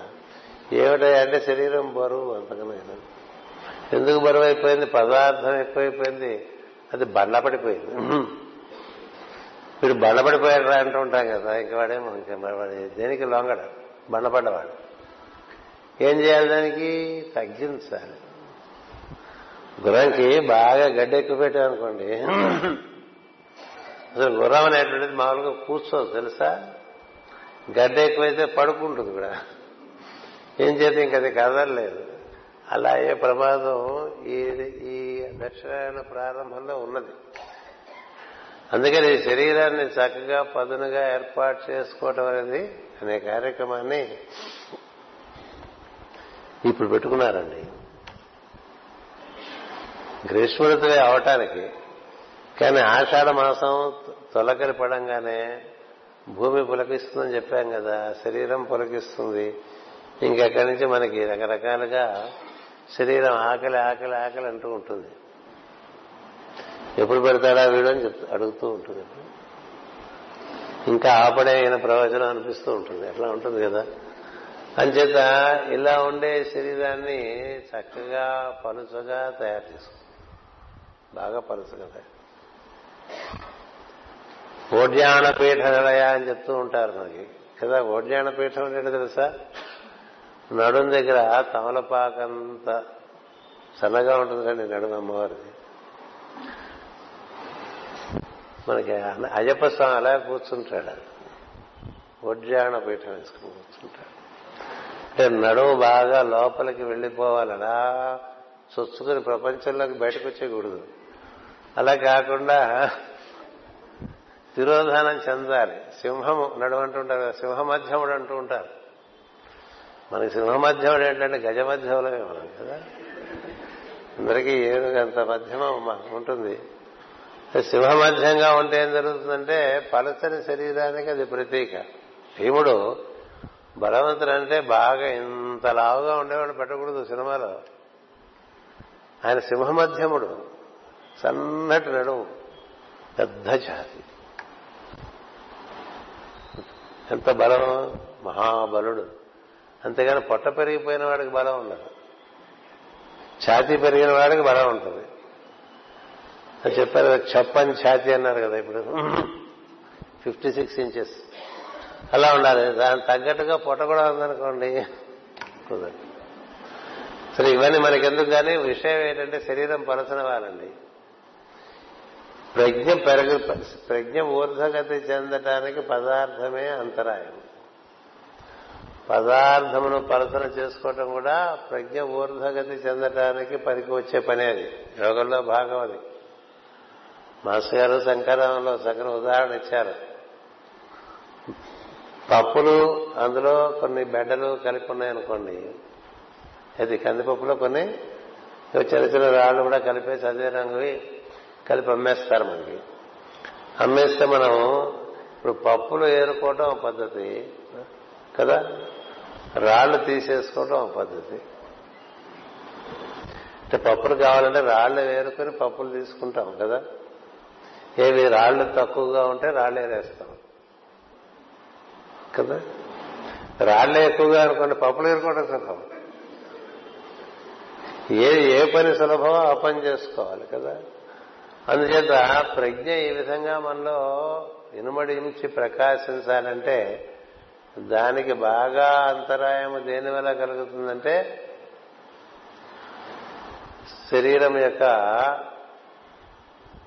డెన్సిటీ అంటున్నాం అణువుల యొక్క డెన్సిటీ అంటాం. సాంద్రత అని చెప్పాలి మనం. సంస్కృత పదం అని మందం అని చెప్పాలి తెలుగులో. మందం అనుకోని శరీరం వాడికి అన్నిటికీ బద్ధకమే. అన్ని పోస్ట్ పోన్మెంటే ప్రతి పోస్ట్ పోన్ చేయడం మర్చిపోవటం. ఇంకా పోస్ట్ పోన్ చేసినది మర్చిపోతే గొడవ లేదు కదా? గుర్తుంటే కదా బాధ అసలు మర్చిపోయామనుకోండి ఎవరికి పనిందో వాడు గుర్తు చేసుకుంటూ ఉంటాడు అలా ఉంటూ ఉంటుంది. అందుచేత మనకి మరపు ఎంత ఉందంటే అంత సమస్య ఉందని అర్థం. మరపు దేని నుంచి వస్తుంది? పదార్థం బాగా పెరుగుతుంటే మరపు వచ్చేస్తుంది. పనికిరాని విషయములన్నీ గుర్తు చేస్తుంటే పనికి వచ్చే విషయములన్నీ మరుపు మరపు వచ్చేస్తుంటుంది. నిన్న చెప్పినట్టుగా రోజు భగవద్గీతలో శ్లోకం చదువుకోవాలి అని అనుకున్నాం అనుకోండి అది రేపు పొద్దున గుర్తుంది ఇవాళ పొద్దున గుర్తుంది కనుక ఉండదు. రేపు పొద్దున గుర్తున్నది కానీ మళ్ళీ రేపు పొద్దున ఏం తినాలో ఇవాళ బాగా ఆలోచించుకుని తయారు చేసుకుంటాం. రేపు పొద్దున ఏం టిఫిన్ తింటారో నడుస్తారు మనం కూడా ఎందుకైనా మంచిదని చెప్పేస్తాం. ఏదో ఒకటి ఒడ్డు పెట్టేస్తారేమో భయం చేస్తా. పదార్థ విషయంలో ఉండేటువంటి అప్రమత్తత ప్రజ్ఞ విషయంలో ఉండదు. ఎందుచేత పదార్థము ప్రజ్ఞ కన్నా బాగా బలమైపోయి ఉండటం చేత. అలా ఉండే పదార్థాన్ని తగ్గించుకుంటూ వెళ్ళడం కూడా యోగ సాధనే. గుర్తుపెట్టుకో. శరీరాన్ని చక్కగా మనకి అదుపులోకి తెచ్చుకోవటం కూడా యోగా సాధనలో భాగమే. దాని దారిలో అది పెరిగిపోతుంటే మనకి ఏ సాధన జరగదు. గుర్రాన్ని చక్కగా తెచ్చుకుని దాన్ని చురుకుగా ఉంచుకోవాలి కదండి. గుర్రం అయితే గుర్రం ఏనుగైతే ఏనుగు ఏదెక్కితే అది మనం దేని మీద ప్రయాణం చేస్తున్నామో మన శరీరం ఆధారంగా ప్రయాణం చేస్తున్నాం. దాన్ని చురుకుగా ఉంచుకోవాలి. అది చురుకుగా ఉంచుకోవడానికి ఋషులు ఒక దినచర్య ఇచ్చారు. దేహం చురుకుగా ఉండాలంటే ఎన్ని గంటలకు మనం నిద్ర లేవాలి? ఎప్పుడెప్పుడు ఆహారం స్వీకరించాలి? ఆహారం ఎలాంటిది స్వీకరించాలి? ఇలాంటివి ఇచ్చారు. ఇక శుచిగా ఉండాలి ఆహారం. తేలిగ్గా అరిగేట్లుగా ఉండాలి. అరగకుండా ఉన్నదనుకోండి అది క్రమంగా ఇబ్బంది పెడుతూ ఉంటుంది. కేవలం ఆహారమే కాదు పంచకోశములు కదా. ఒక్కొక్క కోశం ఒక్కొక్క కోశం మందంగా తయారైపోతూ ఉంటాయండి పంచకోశాలు కూడా. పంచకోశాలు అంటే ఒకటి పదార్థంతో ఏర్పాటు చేయబడిన కోశము ఒకటి జలంతో ఏర్పాటు చేయబడిన కోశము. జలముల యొక్క అస్వస్థత ఉంటుంది లోపల. అలాగే అగ్ని అస్వస్థత ఉంటుంది. అది జఠరాగ్ని సరిగ్గా పనిచేస్తూ ఉండదు. మనలో పంచాగ్నులు ఉన్నాయి. నిజానికి మనం కూడా ఒక అగ్ని స్వరూపమే. దైవము అగ్ని స్వరూపమే. ఆ రెండు కలిపితే సప్తాగ్నులు అయిపోతాయి. సప్తాగ్నులో పంచాగ్నులు మనకి శరీర రూపంలో ఉంటాయి. వాటినన్నిటి సవ్యంగా ఉంచుకోకపోతే తేడా పడుతుంది. వాయువు తేడా పడుతుంది. ఇట్లా మనకి నాలుగు తేడా పడితే ఆకాశం ఎప్పుడు మబ్బుగా ఉంటుంది. నీలాకాశం చూస్తే ఉండే ఆనందం అలా మబ్బుగా వర్షం పడకుండా మబ్బుగా ఉందనుకోండి. మబ్బులు లేవు. ఆకాశమే మబ్బుగా ఉంది. అలా ఉందనుకోండి అట్లా ఉంటుంది ప్రజ్ఞ. ప్రజ్ఞ మబ్బుగా ఉండటం. గాలి మనకి అనుకూలంగా కాకుండా ప్రతికూలకంగా వేయటం. ప్రతికూలంగా. అగ్ని మాటి మాటికి ఏదో వేడి చేయటం విరోచనాలు రావటం లేకపోతే ఇంకోటి చేయటం లేకపోతే ఎక్కడో కురుపులు రావటం ఇట్లా జరుగుతూ ఉంటాయి కదా. వేడి కూడా సవ్యంగా ఉండకపోతే ఇబ్బంది పెడుతూ ఉంటుంది. వేడి చేసింది వేడి చేసింది అంటూ ఉంటుంది. నీరు అది ఇబ్బంది పెడుతుంది. బాగా ఇబ్బంది పెడుతుంది ఈ రోజుల్లో అందరినీ. ఈ పంచకోశములు మనకి చక్కగా క్షాళనం చేసుకోవటం కూడా యోగంలో భాగం. ప్రజ్ఞను మనం ఆవాహనం చేసినప్పుడు లోపలికి అది మనకి బలాన్ని ఇస్తుంది. దీన్ని సవ్యం చేసుకోవటానికి. అది మనకు సద్గురువు ఏం చెప్పారంటే నేను కూడా నీకు సాయం చేస్తాను దీన్ని చక్కగా మళ్ళీ పునర్నిర్మాణం చేయడానికి నీతో పాటు నేను కూడా పనిచేసి పెడతానని చెప్పాడు సద్గురు అదే మనకి చెప్పినటువంటి రిపేర్ కాయకల్ప చికిత్స అని చెప్పా కదా నిన్న. ప్రతి సద్గురువు ఆ పని చేసి పెడుతూ ఉంటాడు. నీవు కనుక పూనుకుంటే నీతో పాటు ఆయన కూడా నీకు ఈ పంచకోశముల ఎందు పంచ పంచ పంచ హృషికేశం చదువుతూ ఉంటాం కదా. పంచ ఇంద్రియములు వాటిని సవ్యంగా వాడాం మనం. ఈ పంచభూతములతో సంబంధించినవే పంచ ఇంద్రియములు పంచ కర్మేంద్రియములు పంచ తర్వాత పంచ తన్మాత్రలు పంచ ప్రాణములు. ఇదంతా మన శరీరం ఇది సవ్యం చేసుకుంటే ప్రజ్ఞకి అనుభూతి చెందేటువంటి అవకాశం ఎక్కువ ఉంటుంది. అందుచేత ఈ ఆషాఢ మాసంలో ప్రధానమైన భాగం ఏంటంటే ఒక పక్క శరీరాన్ని చక్కగా పునర్నిర్మాణం చేసుకోవడం అనేది ప్రయత్నం చేస్తూ ఉండాలి. అందుకే పెద్దలు మనకి యోగాసనాలు ఇచ్చారు. బెండింగ్ ఎక్సర్సైజెస్ అవి. శ్వాసలో తేడా పడకుండా శ్వాస చక్కగా శరీరానికి ప్రాణశక్తిని అందించేట్లుగా ఉంటాయండి యోగాసనాలు. యోగాసనానికిను మిగతా రోడ్డు మీద వాకింగ్లకి తేడా ఒకటే. యోగాసనంలో ఏం జరుగుతుంటే ఒక్కొక్క ఆశ్రమనందు ఉచ్ఛ్వాస నిశ్వాసలు ఎంత మేరకు మనం వాటిని నిర్వర్తించుకోగలమో అంత మేరకు వాటిని నిర్వర్తించుకోగలిగేటువంటి ఒక పరిస్థితి వస్తుంది. అది మీకు వాకింగ్లో అలా రాదు. ఒక హలాసనం వేశారనుకోండి బాగా పీల్చి వదిలి వంచాలి శరీరాన్ని. అలాగే ఓ పశ్చిమత్తాసనం వేసామనుకోండి ఓ సర్వాంగాసనం వేసామనుకోండి దేహం వంగినప్పుడు గాలి వదిలి దేహం వంగదీయటం ఆ తర్వాత గాలి మళ్ళీ పీల్చి అట్లా ఉండటం కాసేపు. ఇలాంటివన్నీ యోగాసనాల్లో భాగంగా శ్వాసకోశముల ద్వారా మన యొక్క పంచకోశములను చక్కగా మనం సరిదిద్దుకునేటువంటి విధానం ఉన్నది యోగా. అందుచేత పెద్దలు యోగాసనములు ఇచ్చారు. అంతకు మించినటువంటి వ్యాయామం లేదు. జిమ్నాషియం ఇటువంటి వాటికన్నా యోగాసనములో ప్రత్యేకత ఏంటంటే అందులో ఉచ్ఛ్వాస నిశ్వాసలు ప్రత్యేకంగా నిర్వర్తింపబడతాయి. ఉచ్ఛ్వాస అంటే మనలోకి భగవంతుని చేరేటువంటి భగవత్ ప్రజ్ఞ మనలోకి చేరే చేరే ప్రక్రియ ఉచ్ఛ్వాస. మనం బాగా గాలి పిలుస్తున్నాం అనుకోండి బయట బయట ఉన్నటువంటి దైవము ఇలా లోపలికి మనలోకి చేరుతున్నట్టుగా భావం చేస్తుంది. నిశ్వాస మనం దేహంలోంచి బయటకు వెళ్ళి దైవాన్ని చేరుతున్నట్టుగా భావన అలా ఇచ్చారు. ప్రతి ఉచ్ఛ్వాస కూడా అలా మన పరిసరాల్లో ఏర్పడి ఉన్నటువంటి బహిర్యామి అయినటువంటి దైవము మన ఎందు ప్రవేశిస్తున్నట్టుగా భావన నిశ్వాస మనం ఇలా దైవాన్ని చేరడానికి ఊర్ధముఖంగా వెళ్తున్నట్టుగా భావించాం. నిశ్వాస చేసేప్పుడు ఇలా మనం భూమధ్య వరకు కూడా నిశ్వాసం తీసుకొచ్చి వదలాలి. వదిలితే ఈ భాగం బాగా ప్రచోదనం అవుతూ ఉంటుంది. ఉచ్ఛ్వాస కూడా మనం పీల్చేప్పుడు ముక్కు పుటాల్లోంచి పీలుస్తున్నప్పుడు ఈ రంధ్రముల్లోంచి ఈ భాగమును స్పృశిస్తున్నట్టుగా భావన చేసి ఉచ్ఛ్వాస తీసుకోవాలి ఈ ఉచ్ఛ్వాస నిశ్వాసలు భూమధ్యాన్ని బాగా ప్రచోదనం చేస్తూ ఉంటాయి. అది యోగాసనములు మనం నిర్వర్తిస్తున్నప్పుడు అవి ఇంకా బాగా ఆ ప్రాంతం ప్రచోదనం అవుతూ ఉంటుంది. ఇలాంటి ఎన్నో రహస్యములు యోగాసనాల్లో ఉన్నాయి. అలా రోజు మనం కాస్త నడుము వంగే ఎక్సర్సైజులు చేసామనుకో నడుము పెరగకుండా చూసుకున్నాం. బాగా మనం నడుము పరచన చేస్తుంటే శరీరం అంతా కూడా స్వాధీనంలోకి వస్తుంది. సింహమునకు ఏ విధంగా తన శరీరం స్వాధీనంలో ఉంటుందో చెంగున లంఘిస్తుంది కదా. సింహంలాగా లంఘించాడంటారు కదా.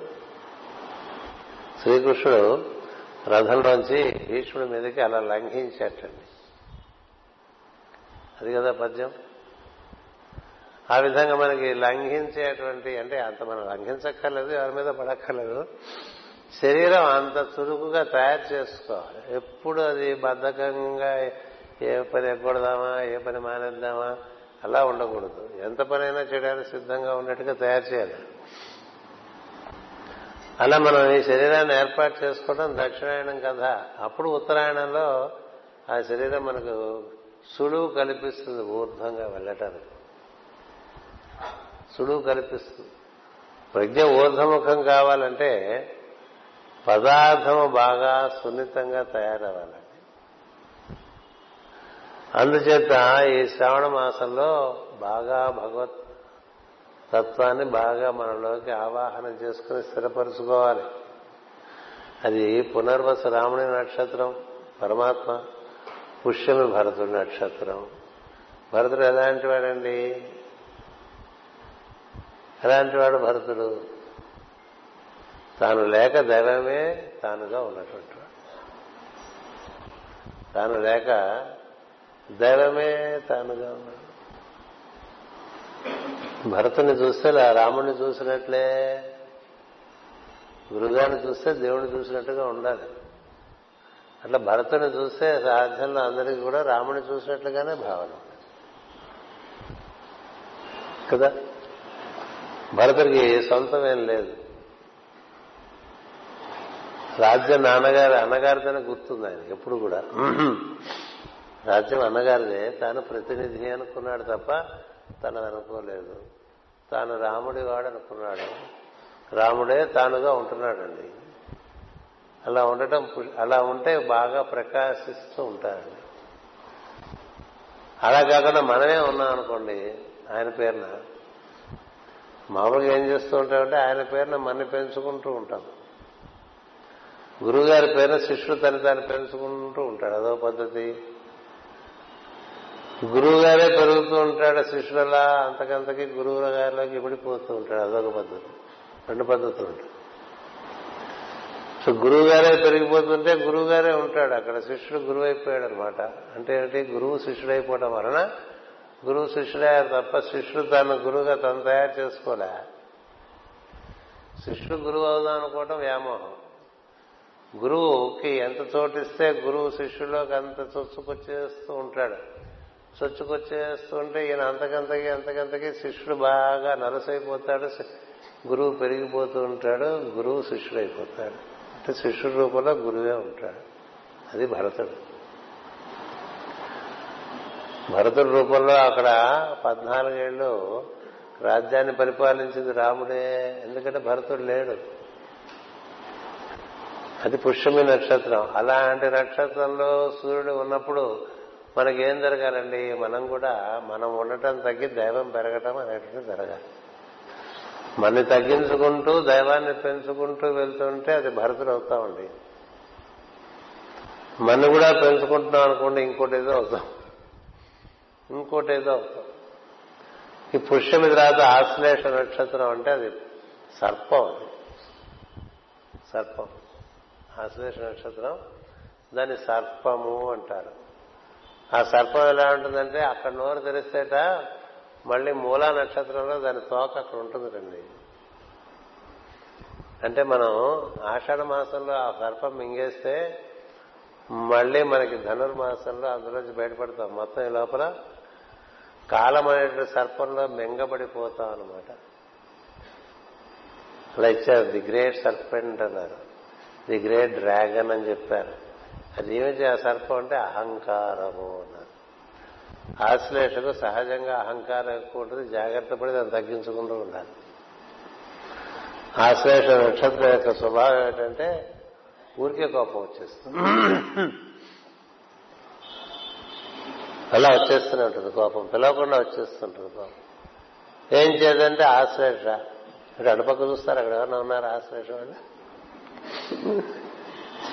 అటేపు చూసా అటు ఎవరన్నా మనం ఒకటి చెప్తే పక్క వాళ్ళకి అనుకుంటాం. మనకేది ఇప్పుడు నేను ఇప్పుడు ఇదంతా చెప్తున్నానంటే నా కోసం నేను చెప్పుకుంటున్నాను మీ అందరి కోసం చెప్పట్లా.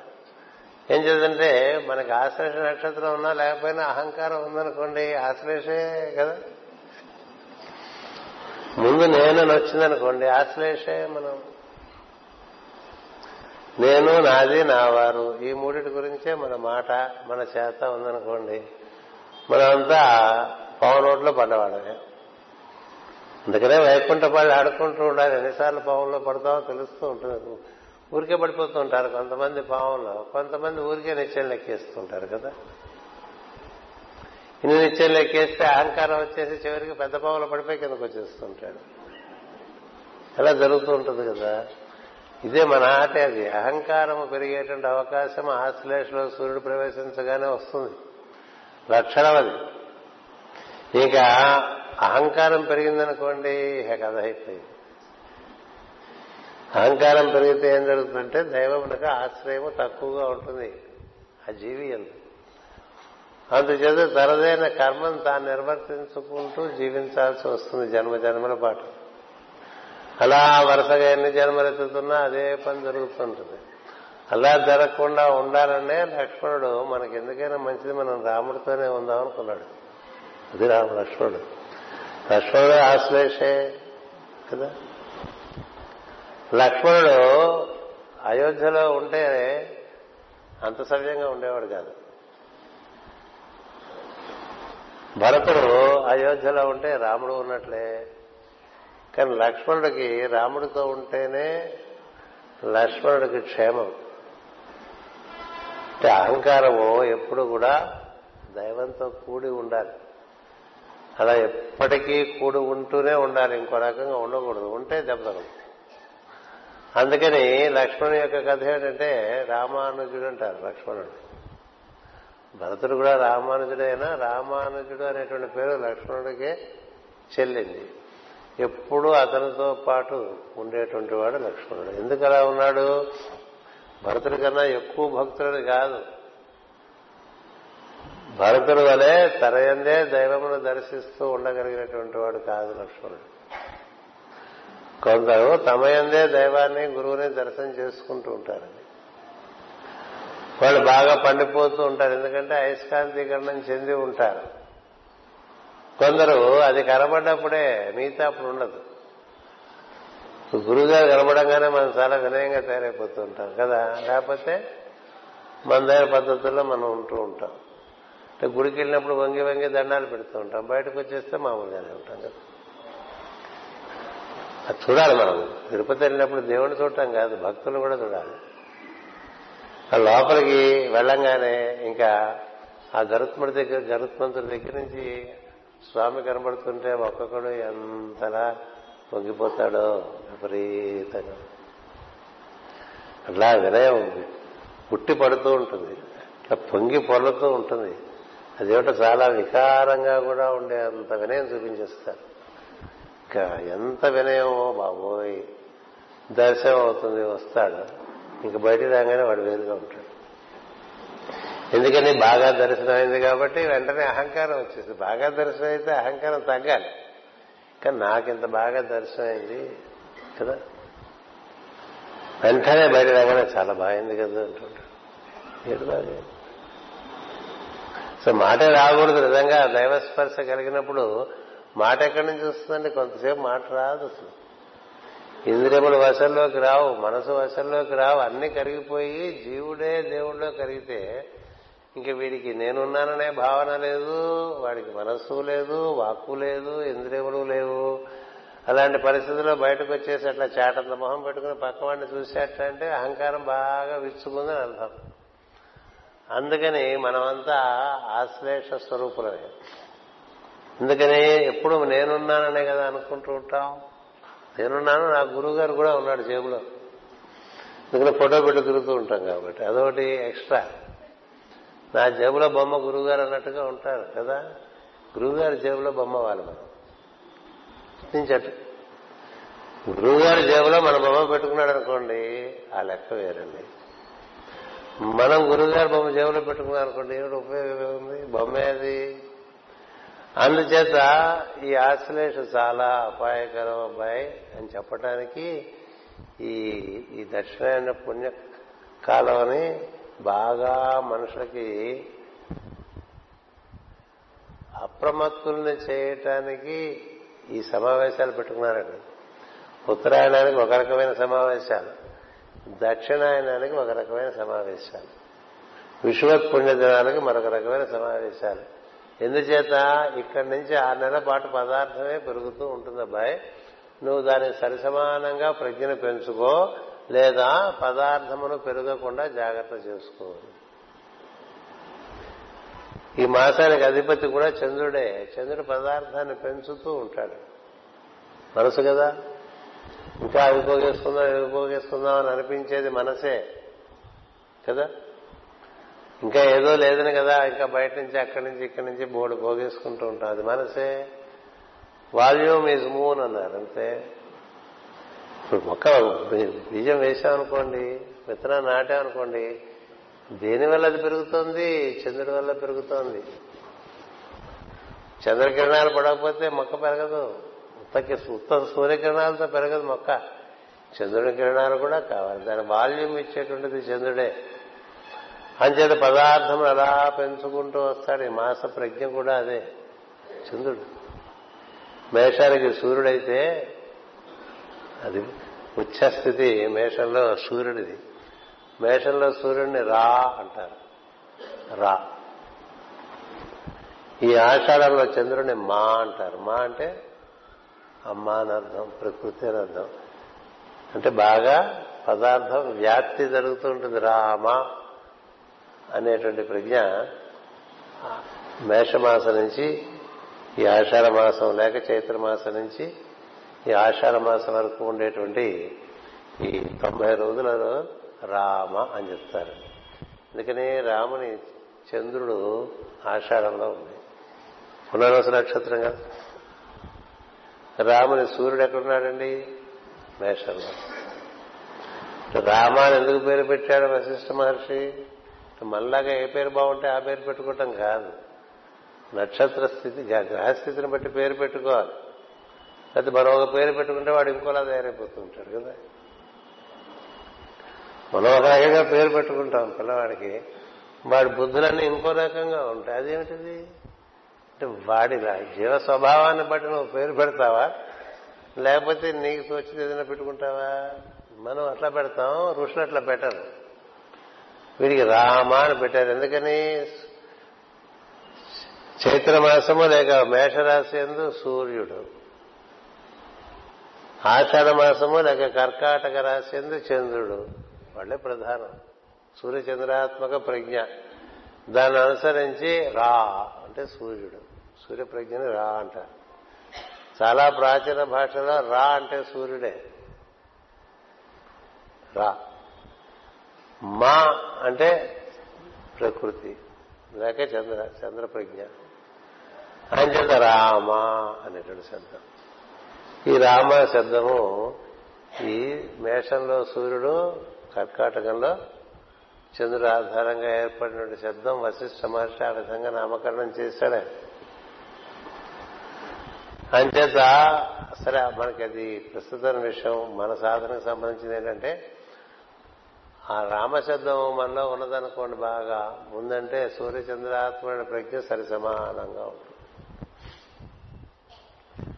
సూర్యచంద్రాత్మకరుడి ప్రజ్ఞ సరి సమానంగా ఉంటే మనిషి యోగ స్థితిలో ఉంటాడండి. చంద్రుడు బాగా పెరిగిపోయి సూర్యుడు సన్నగిలిపోయాడు అనుకోండి అప్పుడు మనం బాగా గుండ్రంగా బాగా శరీరాన్ని పెంచుకుని ఉంటాం. ప్రజ్ఞ బాగా సన్నగిల్లిపోయి మరుపు ఎక్కువైపోయి క్రమంగా నిద్ర ఎక్కువైపోయి అన్నీ మర్చిపోయి మరణించడం అనేది జరుగుతూ ఉంటుంది. ప్రజ్ఞ సరిసమానంగా ఉందనుకోండి అలాంటి అపాయం ఉండదు. అందుచేత ఈ పదార్థమును చక్కగా నియమించుకోవటం అనేటువంటి కాలము ఈ రోజు నుంచి ఐదు నెలల పాటు చేసుకుంటే కార్తీక మాసం నుంచి మళ్ళీ ప్రజ్ఞ బాగా పెరిగేటువంటి అవకాశం ఏర్పడుతూ వస్తుంది. కార్తీక శుద్ధ ఏకాదశి నుంచి మళ్ళీ ఊర్ధగతికి ముందు ప్రయత్నంగా సాగుతున్నది అది మనకి ధనుసులోకి వచ్చేసరికి మరి కొంత సాగుతుంది. పుష్యమి మాసంలోకి వచ్చేసరికి బాగా సాగు అందుకని ప్రజ్ఞా పదార్థముల యొక్క క్రీడగా ఈ సంవత్సరాన్ని మనం దర్శనం చేస్తూ ఉండాలి. కొన్ని మాసములకు ప్రజ్ఞ ప్రధానంగా బలంగా ఉంటుంది. కొన్ని మాసములకు పదార్థం బాగా బలంగా ఉంటుంది. అందుచేత మన శరీరమును మనం చక్కగా పునర్నిర్మాణం చేసుకోవడానికి ఇది శుభ సమయంగా పెద్దలు దర్శించారు. ఈ జీవునికి వాహనం లాంటిది. ఇది స్వభావం కానీ శరీరం కానీ దాన్ని మలుచుకోవాలి. జీవ ప్రజ్ఞకు ప్రజ్ఞకు పదార్థమే వాహనం. అందుకనే పదార్థమైనటువంటి లోకాలన్నింటినీ కూడా వరుణుడు పరిపాలిస్తూ ఉంటాడని చెప్తారు. ప్రజ్ఞను పరిపాలించేటువంటి వాడు మిత్రుడు అని చెప్తాడు. మిత్రుడు అంటే అన్నిటి ఎందు వశించి ఉండేటువంటి వాడు పురుషుడు. దాన్ని దేని ఎందు వసించి ఉంటాడో ఆ పాత్రను వరుణుడు అంటారు. ఇట్లా మిత్రావరుణుల కథగా నడుస్తూ ఉంటుంది సృష్టిలో మనలో కూడా. అందుచేత మనం చేయవలసింది ఏంటంటే ప్రజ్ఞను బాగా పదిలం చేసుకుంటూ పదార్థమును నియమించుకుంటూ ఉండాలి. అది ఎలా ఉంటుందంటే ఇప్పుడు ఒక ఇనుప ముక్క ఉందనుకోండి. దానికి అయస్కాంతం యొక్క స్పర్శనిచ్చామనుకో పరిశీలిస్తే ఇనుప ముక్కలో ఉండేటువంటి పదార్థం అంతా కూడా చాలా అప్రయత్నంగా రీఅరేంజ్ అయిపోతుంది. అమెరికా అడ్డగోలుగాను ఉన్నటువంటి ప్రజ్ఞ అస్తవ్యస్తంగా ఉన్న ప్రజ్ఞ చక్కని అమెరికా వచ్చేసి ఈ అయస్కాంతీకరణం చెంది ఇనుప ముక్క కూడా అయస్కాంతం అయిపోతూ ఉంటుంది. కదా? అంతేకాదు అయస్కాంతమునకు అంటి పెట్టుకుని ఉన్నటువంటి ఇనుప మొక్కకు ఇంకొక గుండె సూదో పిన్నిసో తగిలించామనుకోండి దానికి తగులుకుని ఉంటుంది.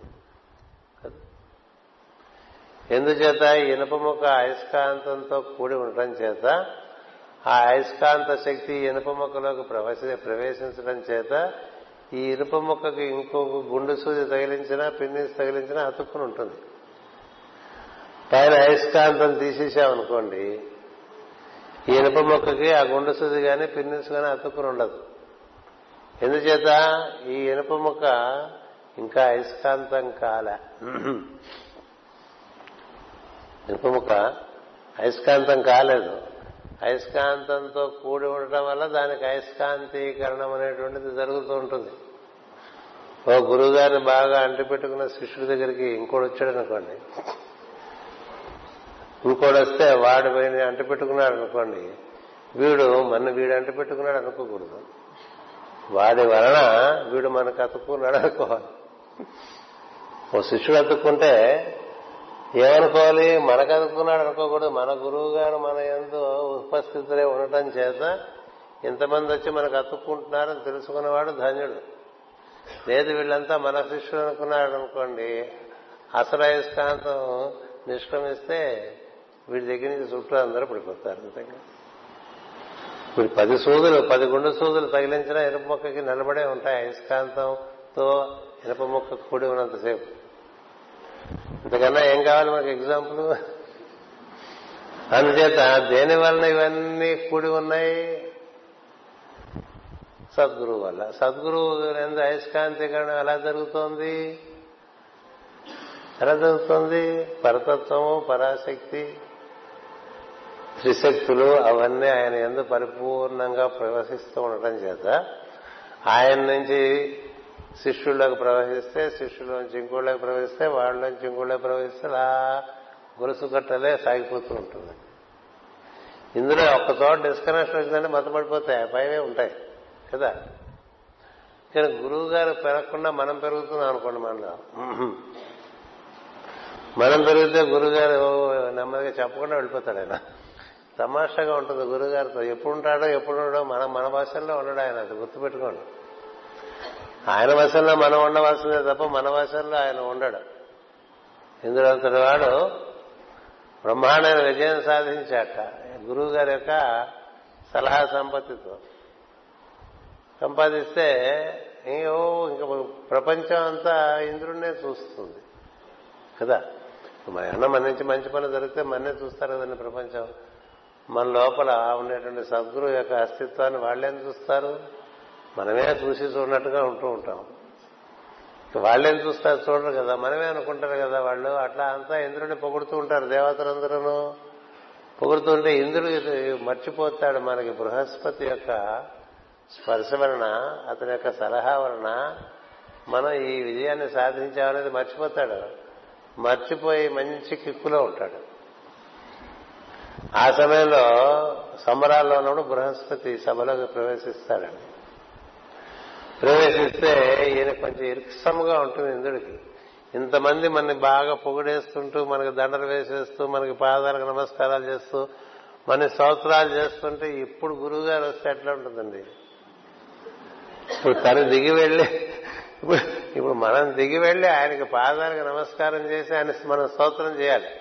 మనకేమో ఇంతమంది సమూహం ఈ విధంగా స్తోత్రాలు చేసేస్తున్నారు. ఈ టైంలో వచ్చేసేటేంటి అనిపించింది ఇంద్రుడికి. భాగవతంలో కదే. ఇప్పుడు వచ్చాడేంటి అనిపించిందండి అనిపించి పట్టించుకోలే. ఎందుకంటే ఇప్పుడు తన దిగి వెళ్ళి ఆయన పాదాలకు నమస్కారం చేసి ఆయన స్తోత్రం చేస్తే ఇంతసేపు తన స్తోత్రం చేసిన వాళ్ళు తను వదిలేసి ఆయన స్తోత్రం చేస్తారు. కదా? అసలు నిజానికి ఏం చెప్పాలి వీడు? నా వల్ల కాదు ఇది మన గురువు గారి వల్ల ఇదంతా నెరవేరిందని చెప్పుకోవాలి. బాహాటంగా చెప్పుకోవాలి.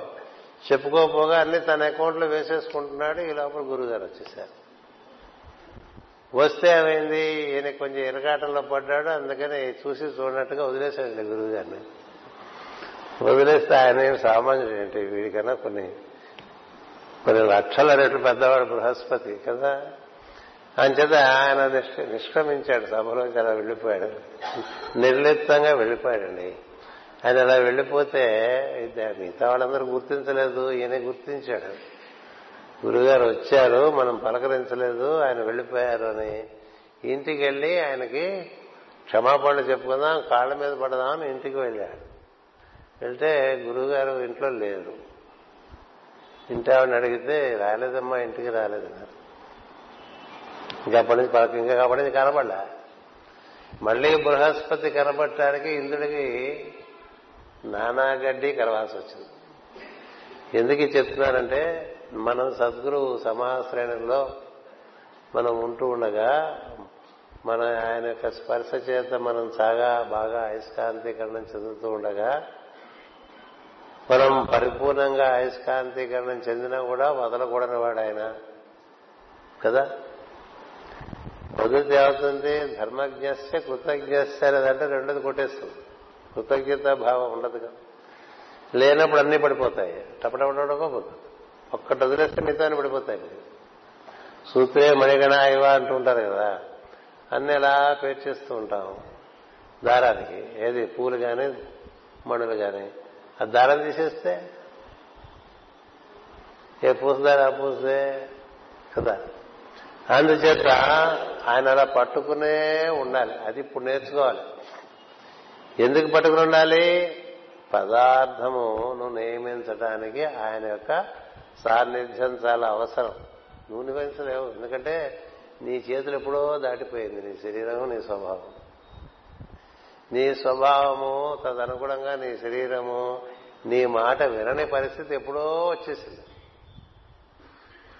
అందుకనే అప్పుడే తిన్నా మళ్ళీ పెడితే మళ్ళీ తింటుంది. ఇప్పుడు అవసరం లేకపోయినా తినేస్తుంటుంది పెడితే కదా? ఏదైనా చేస్తుంది. అవసరం లేకపోయినా మాట్లాడుతుంది అవసరం లేకపోయినా తింటుంది అవసరం లేకపోయినా చూస్తుంది అవసరం లేకపోయినా వింటుంది. అవసరం లేకపోయినా తిరుగుతూ ఉంటుంది ఏవేవో పనులు చేస్తూ ఉంటుంది. దానికి అలవాటు అయిపోయింది పొద్దునే మనం దానికి ఎన్ని చెప్పినా మన మాట వింది స్వభావం. అందుచేత ఈ స్పర్శ బాగా పెంచుకుంటూ ఉంటే ఆయన బలం చేతి ఇది మాట వింటుంది. గుర్రం స్వారీ నేర్చుకుందాం అనుకునేటువంటి వాడు గుర్రం స్వారీ నేర్పేవాడి దగ్గరికి వెళ్ళాడు అనుకోండి గుర్రం ఎవరి మాట ఎక్కువ ఉంటుంది గుర్రం ఇదే నీ గుర్రం తీసుకునే గుర్రం స్వారీ నేర్చుకోవడానికి వెళ్ళావయ్యా. వెళ్తే నీకన్నా నీ గుర్రము గుర్రపు స్వారి నేర్పేవాడి మాట ఎక్కువ వింటుంది. ఎందుకు వింటుంది? వాడికి తెలుసు దానికి ఎట్లా? మాట వినట్లుగా చేయాలి. అదేంటంటే నా గుర్రం కదా మీ మాట వింటుంది అంటే అది అలాగే మన స్వభావము మన మాట ఎప్పుడో వింటాం మానేస్తాం. అంచేత ఈ మాట వినని స్వభావాన్ని తీసుకెళ్ళి ఏం చేయాలి? మనలో స్వభావాన్ని తీసుకెళ్ళి ఏం చేయలేవు. నీలో గురువు గారిని తెచ్చుకుంటే నీ స్వభావం నీకు మాట వింటాం అనేటువంటిది ఏర్పడుతూ వస్తుంది. అందుకని సద్గురువును బాగా సాన్నిధ్యంలోకి తెచ్చుకోవాలి. ఈ మాసంలో కర్కాటక మాసంలో ప్రవేశించిన సూర్యుడిని గురువు అంటారు. అక్కడుండేటువంటి వాడు దైవం మేషమాసంలో ఉండేటువంటి దైవము కర్కాటక మాసంలో గురువుగా దిగివస్తాడు సూర్య ప్రజ్ఞ చంద్రుడిగా చల్లగా దిగివస్తాడు ఇలా చల్లగా దిగి వచ్చినటువంటి గురువు మనకేమిస్తాడంటే దీక్షనిస్తాడండి ఇలా ఉంటూ ఉండని చెప్తాడు. ఇలా ఉంటూ ఉంటే నేను నీతో ఉంటానని చెప్తాడు. మనం ఉంచుకుందామంటే ఆయన ఉండడు. నువ్వు ఉంచుకోవడానికి ఏమైనా ఒప్పుడు కదా కాదు కదా. వస్తువా కాదు. మనం ఉంచుకుండే ఉండే విషయం కాదు గురువు.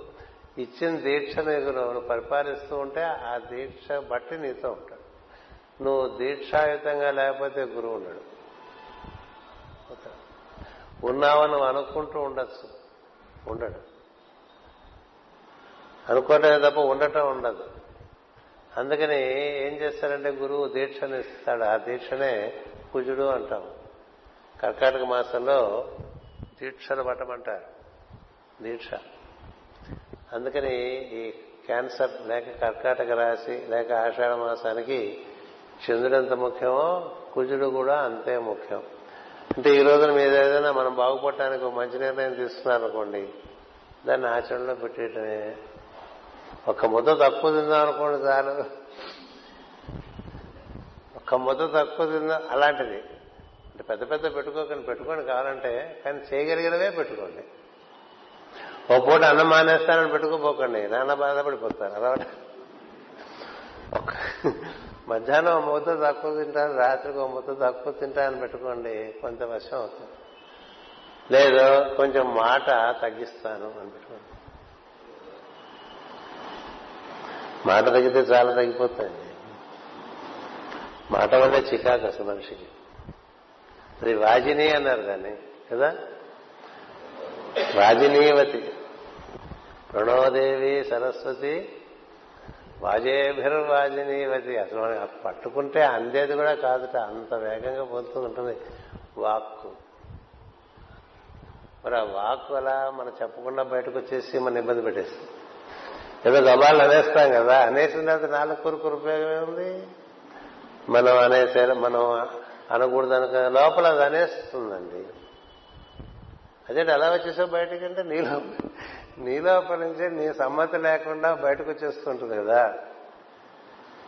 కొంతమందిని చూస్తే కొంతమందికి ఎక్కువగా బయటకు వచ్చేస్తూ ఉంటుంది అలా గుర్రాలు పరిగెత్తిస్తూ ఉంటాయి ఎందుకలా నా వాపు వచ్చేస్తూ ఉంటుంది కొంచెం తగ్గిస్తాను అని అనుకోండి తగ్గుతుందేమో చూడండి తగ్గదు.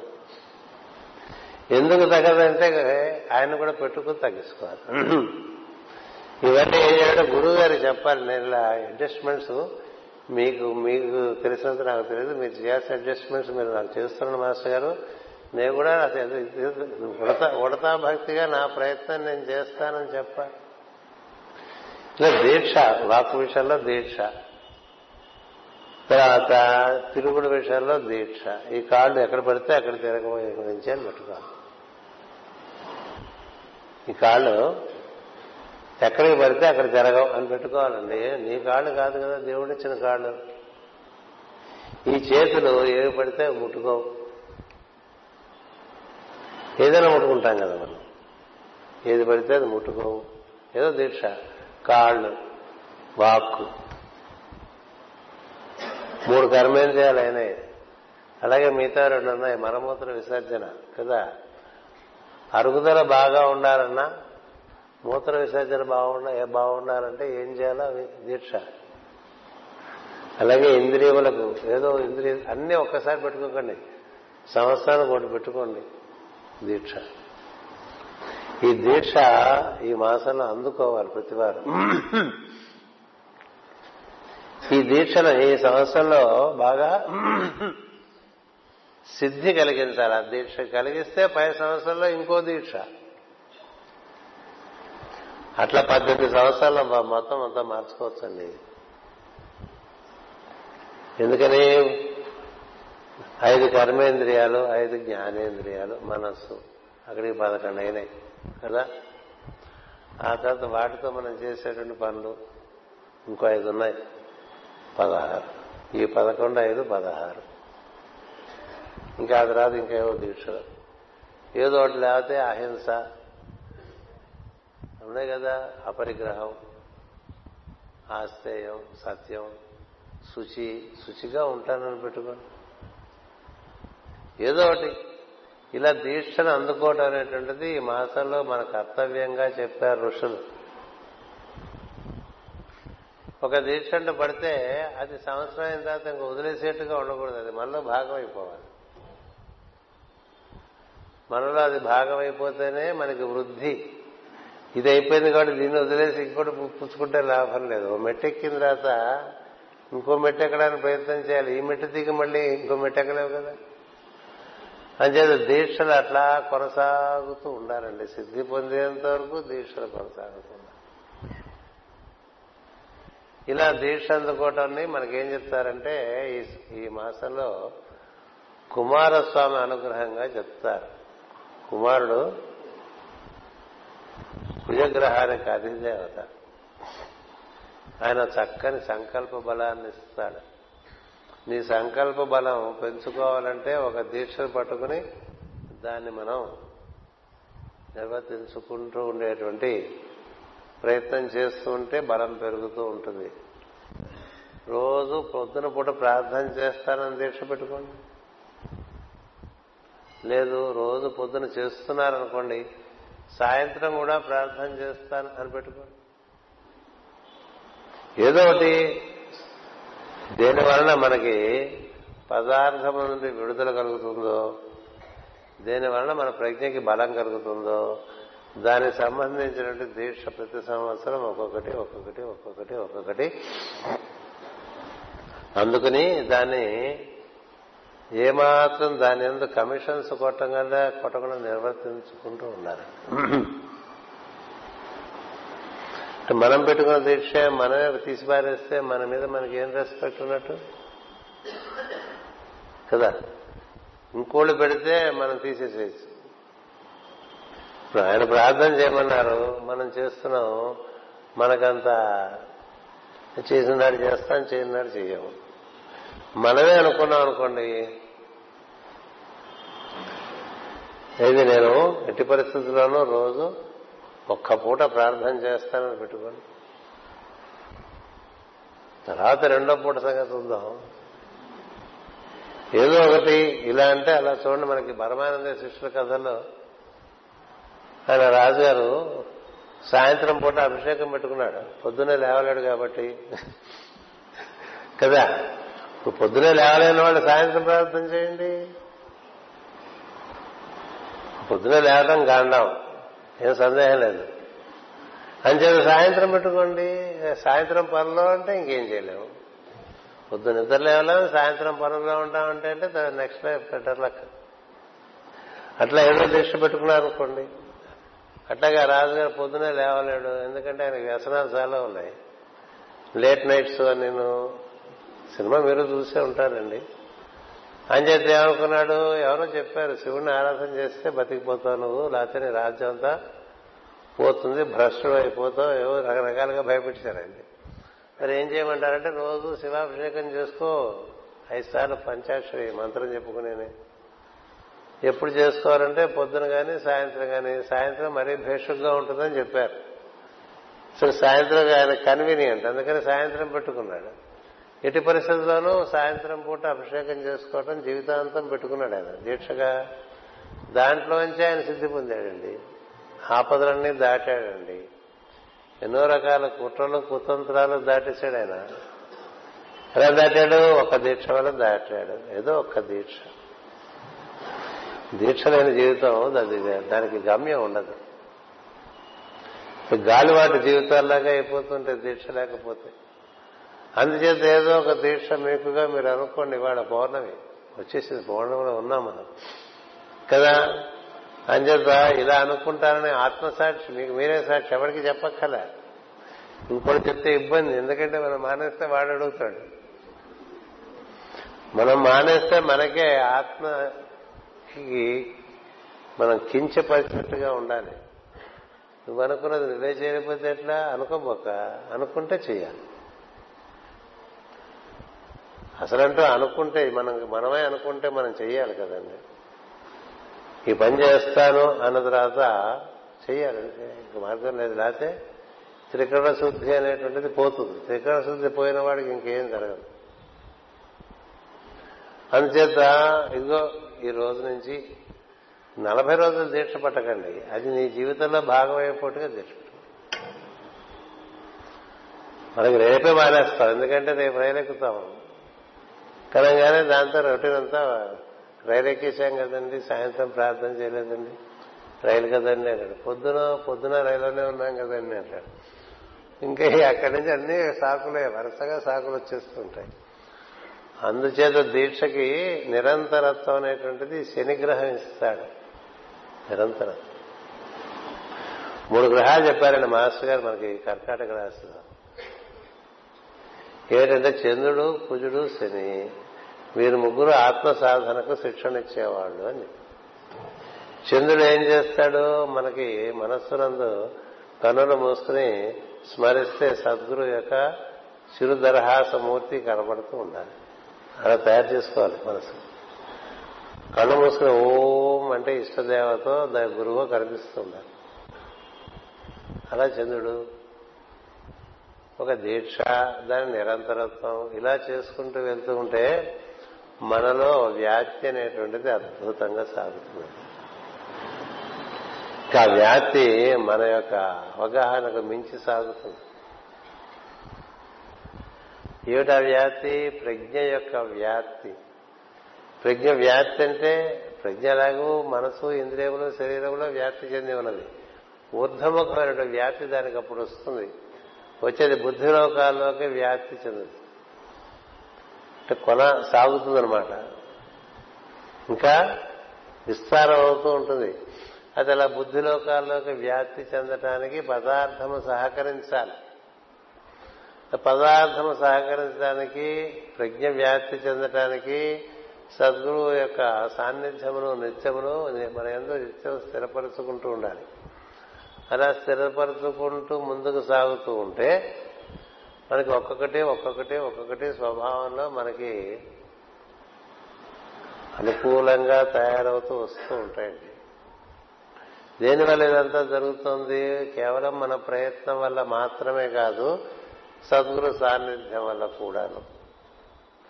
ఒక సాన్నిధ్యం బలంచే బలంలో మనం దీన్ని ఈ విధంగా చక్కగా పునర్నిర్మాణము మనం చేస్తున్నాం అనుకోవచ్చు గురువుగారే చేసి పెడుతున్నారు కూడా అనుకోవచ్చు. అహంకారం పెరగకుండా ఉండాలంటే ఇదంతా మన ఎందుకు గురువు నిర్వర్తిస్తున్నాడు అనుకోవడం క్షేమం మనకి ఎందుకంటే చిట్ట చివరికి జయించాల్సింది అహంకారాన్ని. ప్రతి జీవుడు చిట్ట చివరికి జయించాల్సింది అహంకారమునే. అహంకారమును జయించడమే నిజమైనటువంటి విజయం. ఇక మిగతా విజయాలు విజయాలు కావు. రావణాసుడు ఎన్ని జయించినా అహంకారాన్ని జయించలేదు కాబట్టి నశించాడు. హిరణ్య కసిపుడు అంతే. పెద్ద పెద్ద వాళ్ళే అహంకారాన్ని జయించలేకపోవడం వల్ల పూర్ణమైనటువంటి సిద్ధి పొందలేదు.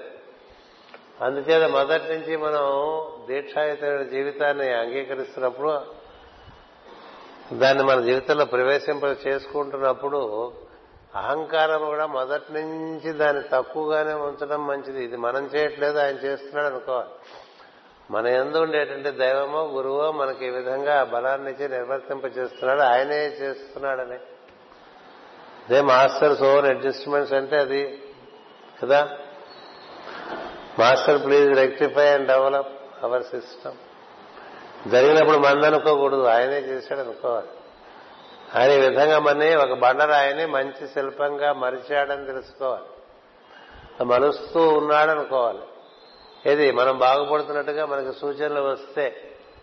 మనం బాగుపడుతున్నట్టుగా సూచనలు ఎలా వస్తాయంటే మనకు మరపు తగ్గుతుంది ముందు. గుర్తుపెట్టుకోండి. మరపు పెరుగుతుంది అంటే మరుపు పెరుగుతోంది అంటే తూర్పు వైపు వెళ్తున్నాం అనుకుంటూ పశ్చిమ వైపు వెళ్ళిపోతున్నట్టుగా ఉంటుందండి. తూర్పు వైపు వెళ్తున్నాం అనుకుంటూ పశ్చిమ వైపు వెళ్ళిపోతున్నట్టుగా ఉంటుంది. మరపు. రెండు చురుకుదనం పెరుగుతుంది. మూడు పనులు చేసే శక్తి పెరుగుతుంది. నాలుగు అనేకానేక పనులు ఏకకాలంచల్లో చేయగలిగిన పరిస్థితి వస్తుంది. నిద్ర చాలా సమతూకంగా ఉంటుంది. రాత్రి నిద్ర కూడా మొద్దు నిద్రగా ఉండదు. మగత నిద్రగా ఉండి అలా చిటుకుమంటే వెనుక వచ్చేట్టుగా ఉంటుంది. ఎందుకంటే మనసు ఇంద్రియములు శరీరముకే నిద్ర కానీ జీవుడికి నిద్ర లేదు మనసు మన మనసులో పడి ఉండటం వల్ల నిద్రపోతున్నాం అనుకుంటాం. అలాంటి మనసు అలాంటి నిద్రలో సూక్ష్మలోకంలో పరిచయం అయ్యేటువంటి అవకాశం ఉంటుంది. ఇలాంటివి అనేక అనేకమైన విషయములకు తెర తొలగింపు. అది మనకి దక్షిణాయనంగా చెప్తారు. ఆ విధంగా దక్షిణాయనంలో మనం ప్రవేశించి గురుస్పర్శను బాగా పొంది దాన్ని మన ఎందు బాగా స్థిరపరుచుకోవాలి. ఇది విన్నప్పుడు చాలా బాగుంటుంది. కానీ ఆచరించడానికి వచ్చేప్పుడు ఇది జ్ఞప్తి ఎందు ఉండాలి కదా సమస్య అక్కడ ఉంటుంది. ఎందుకు జ్ఞప్తి ఎందుకు ఉండదు? ఇన్నిసార్లు విన్నా ఎందుకు జ్ఞప్తి ఎందు ఉండదు? ఎందుకు ఉండదంటే మనసులో ఉంటాం కాబట్టి ఉండదు. మనసుకి మరిచిపోవడం అనేటువంటిది సహజ స్థితి. అందుకని మనసుకు మరపు రాకుండా ఉండాలంటే మళ్ళీ గుర్తు తెచ్చుకోవాలి. అంతే ఇంకంతకన్నా మార్గం లేదు. అందుకని మాటి మాటికి మాటి మాటికి గుర్తు తెచ్చుకోవటం విధానం చెప్పారు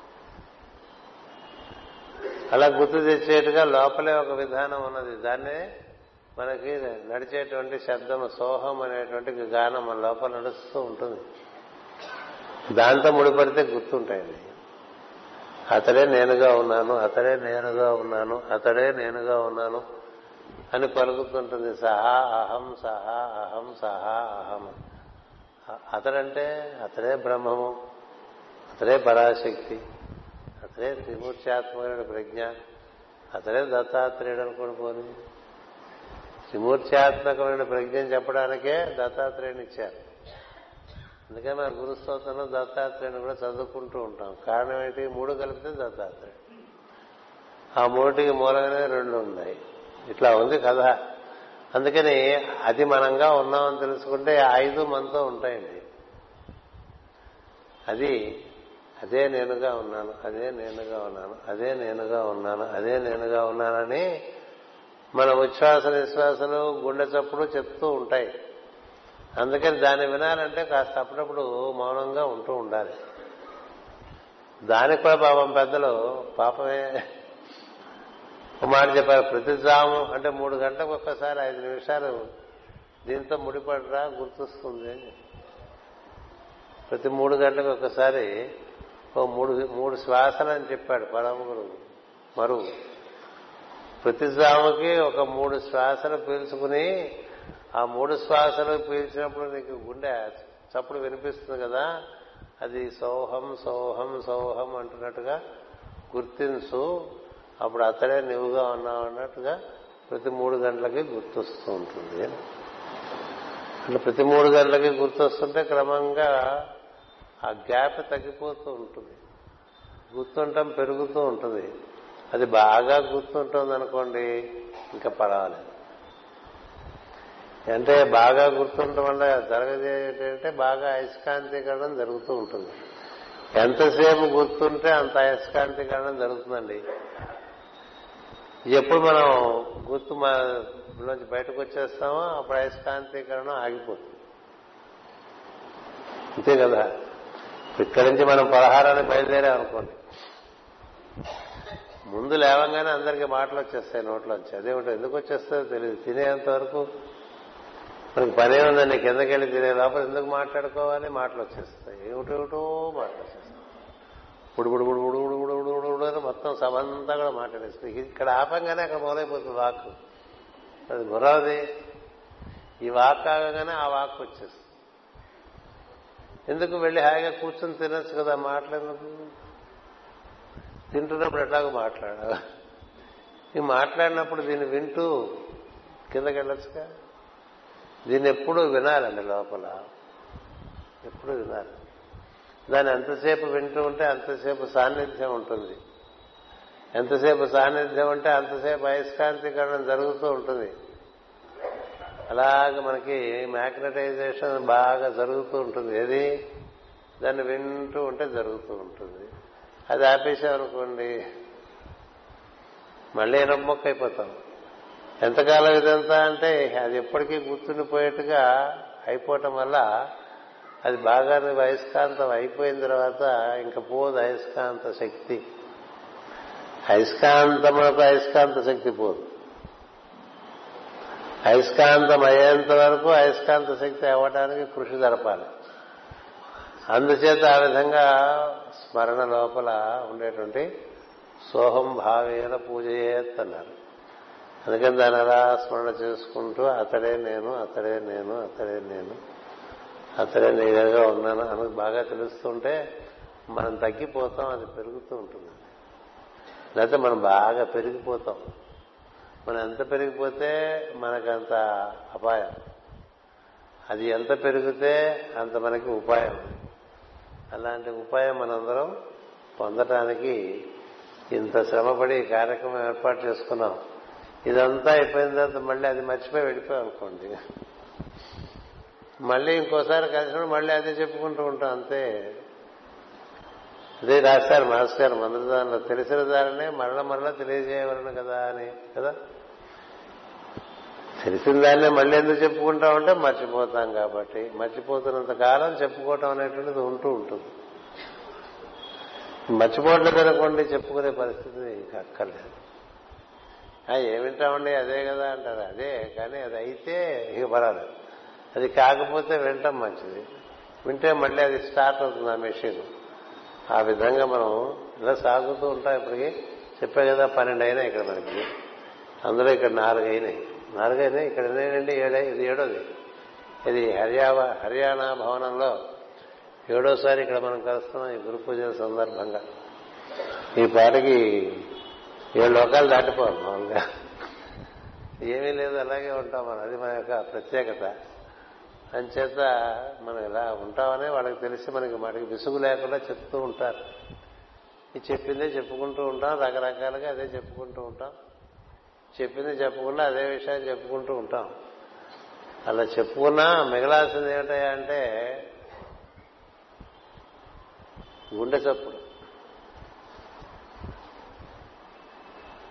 గుండెలో దాగి ఉన్న ఊసు అనమంటూ ఉంటారు కదా. ఆ ఊసు ఏమిటంటే సోహం సోహం సోహం సోహం అంటూ ఉంటుంది. అది అది నేనుగా ఉన్నాను అనేటువంటిది గుర్తుంటే ఇక నువ్వు ఉండటం తగ్గి అది ఉంటూ ఉంటుంది. అప్పుడు పని అప్పుడు మనకి లోకం వేరుగా భాషిస్తూ ఉంటుంది. మనకి జరిగే మన నుండి జరిగే పనులు కూడా వాటి మీద నిపుణత పెరుగుతుంది. మన మాట ఎందుకు కూడా నాణ్యత వస్తుంది మన కదలికల ఎందుకు కూడా అన్ని అన్ని రకాలుగా అది సర్వతోముఖండ అభివృద్ధి కలిగిస్తుంది. అని చేత అలాంటి అభివృద్ధి మనందరికీ కలగాలనేటువంటి ఒక ఆసక్తితో గురు సాన్నిధ్యంలో మనం ఈ ఉదయం ప్రవచనాన్ని ఈ విధంగా పరిపూర్తి గావించుకుంటున్నాం. మళ్ళీ సాయంత్రం ప్రవచనం వరకు కార్యక్రమాలు ఉన్నాయి. వాటి ఎందుకు శ్రద్ధగా పాల్గొనండి. అది అది జరుగుతున్న పూజా కార్యక్రమం దీన్ని మర్చిపోకండి సోహం అనేటువంటిది. అలా కొనసాగుతుందాం. స్వస్తి ప్రజాభ్య పరిపాలయంతాం. న్యాయేణ మార్గేణ మహిం మహేషా. ఓ బ్రాహ్మణేభ్య శుభమస్తు నిత్యం. లోకా సమస్త సుఖినో భవంతు. లోకా సమస్త సుఖినో భవంతు. లోకా సమస్త సుఖినో భవంతు. ఓం శాంతి శాంతి శాంతి.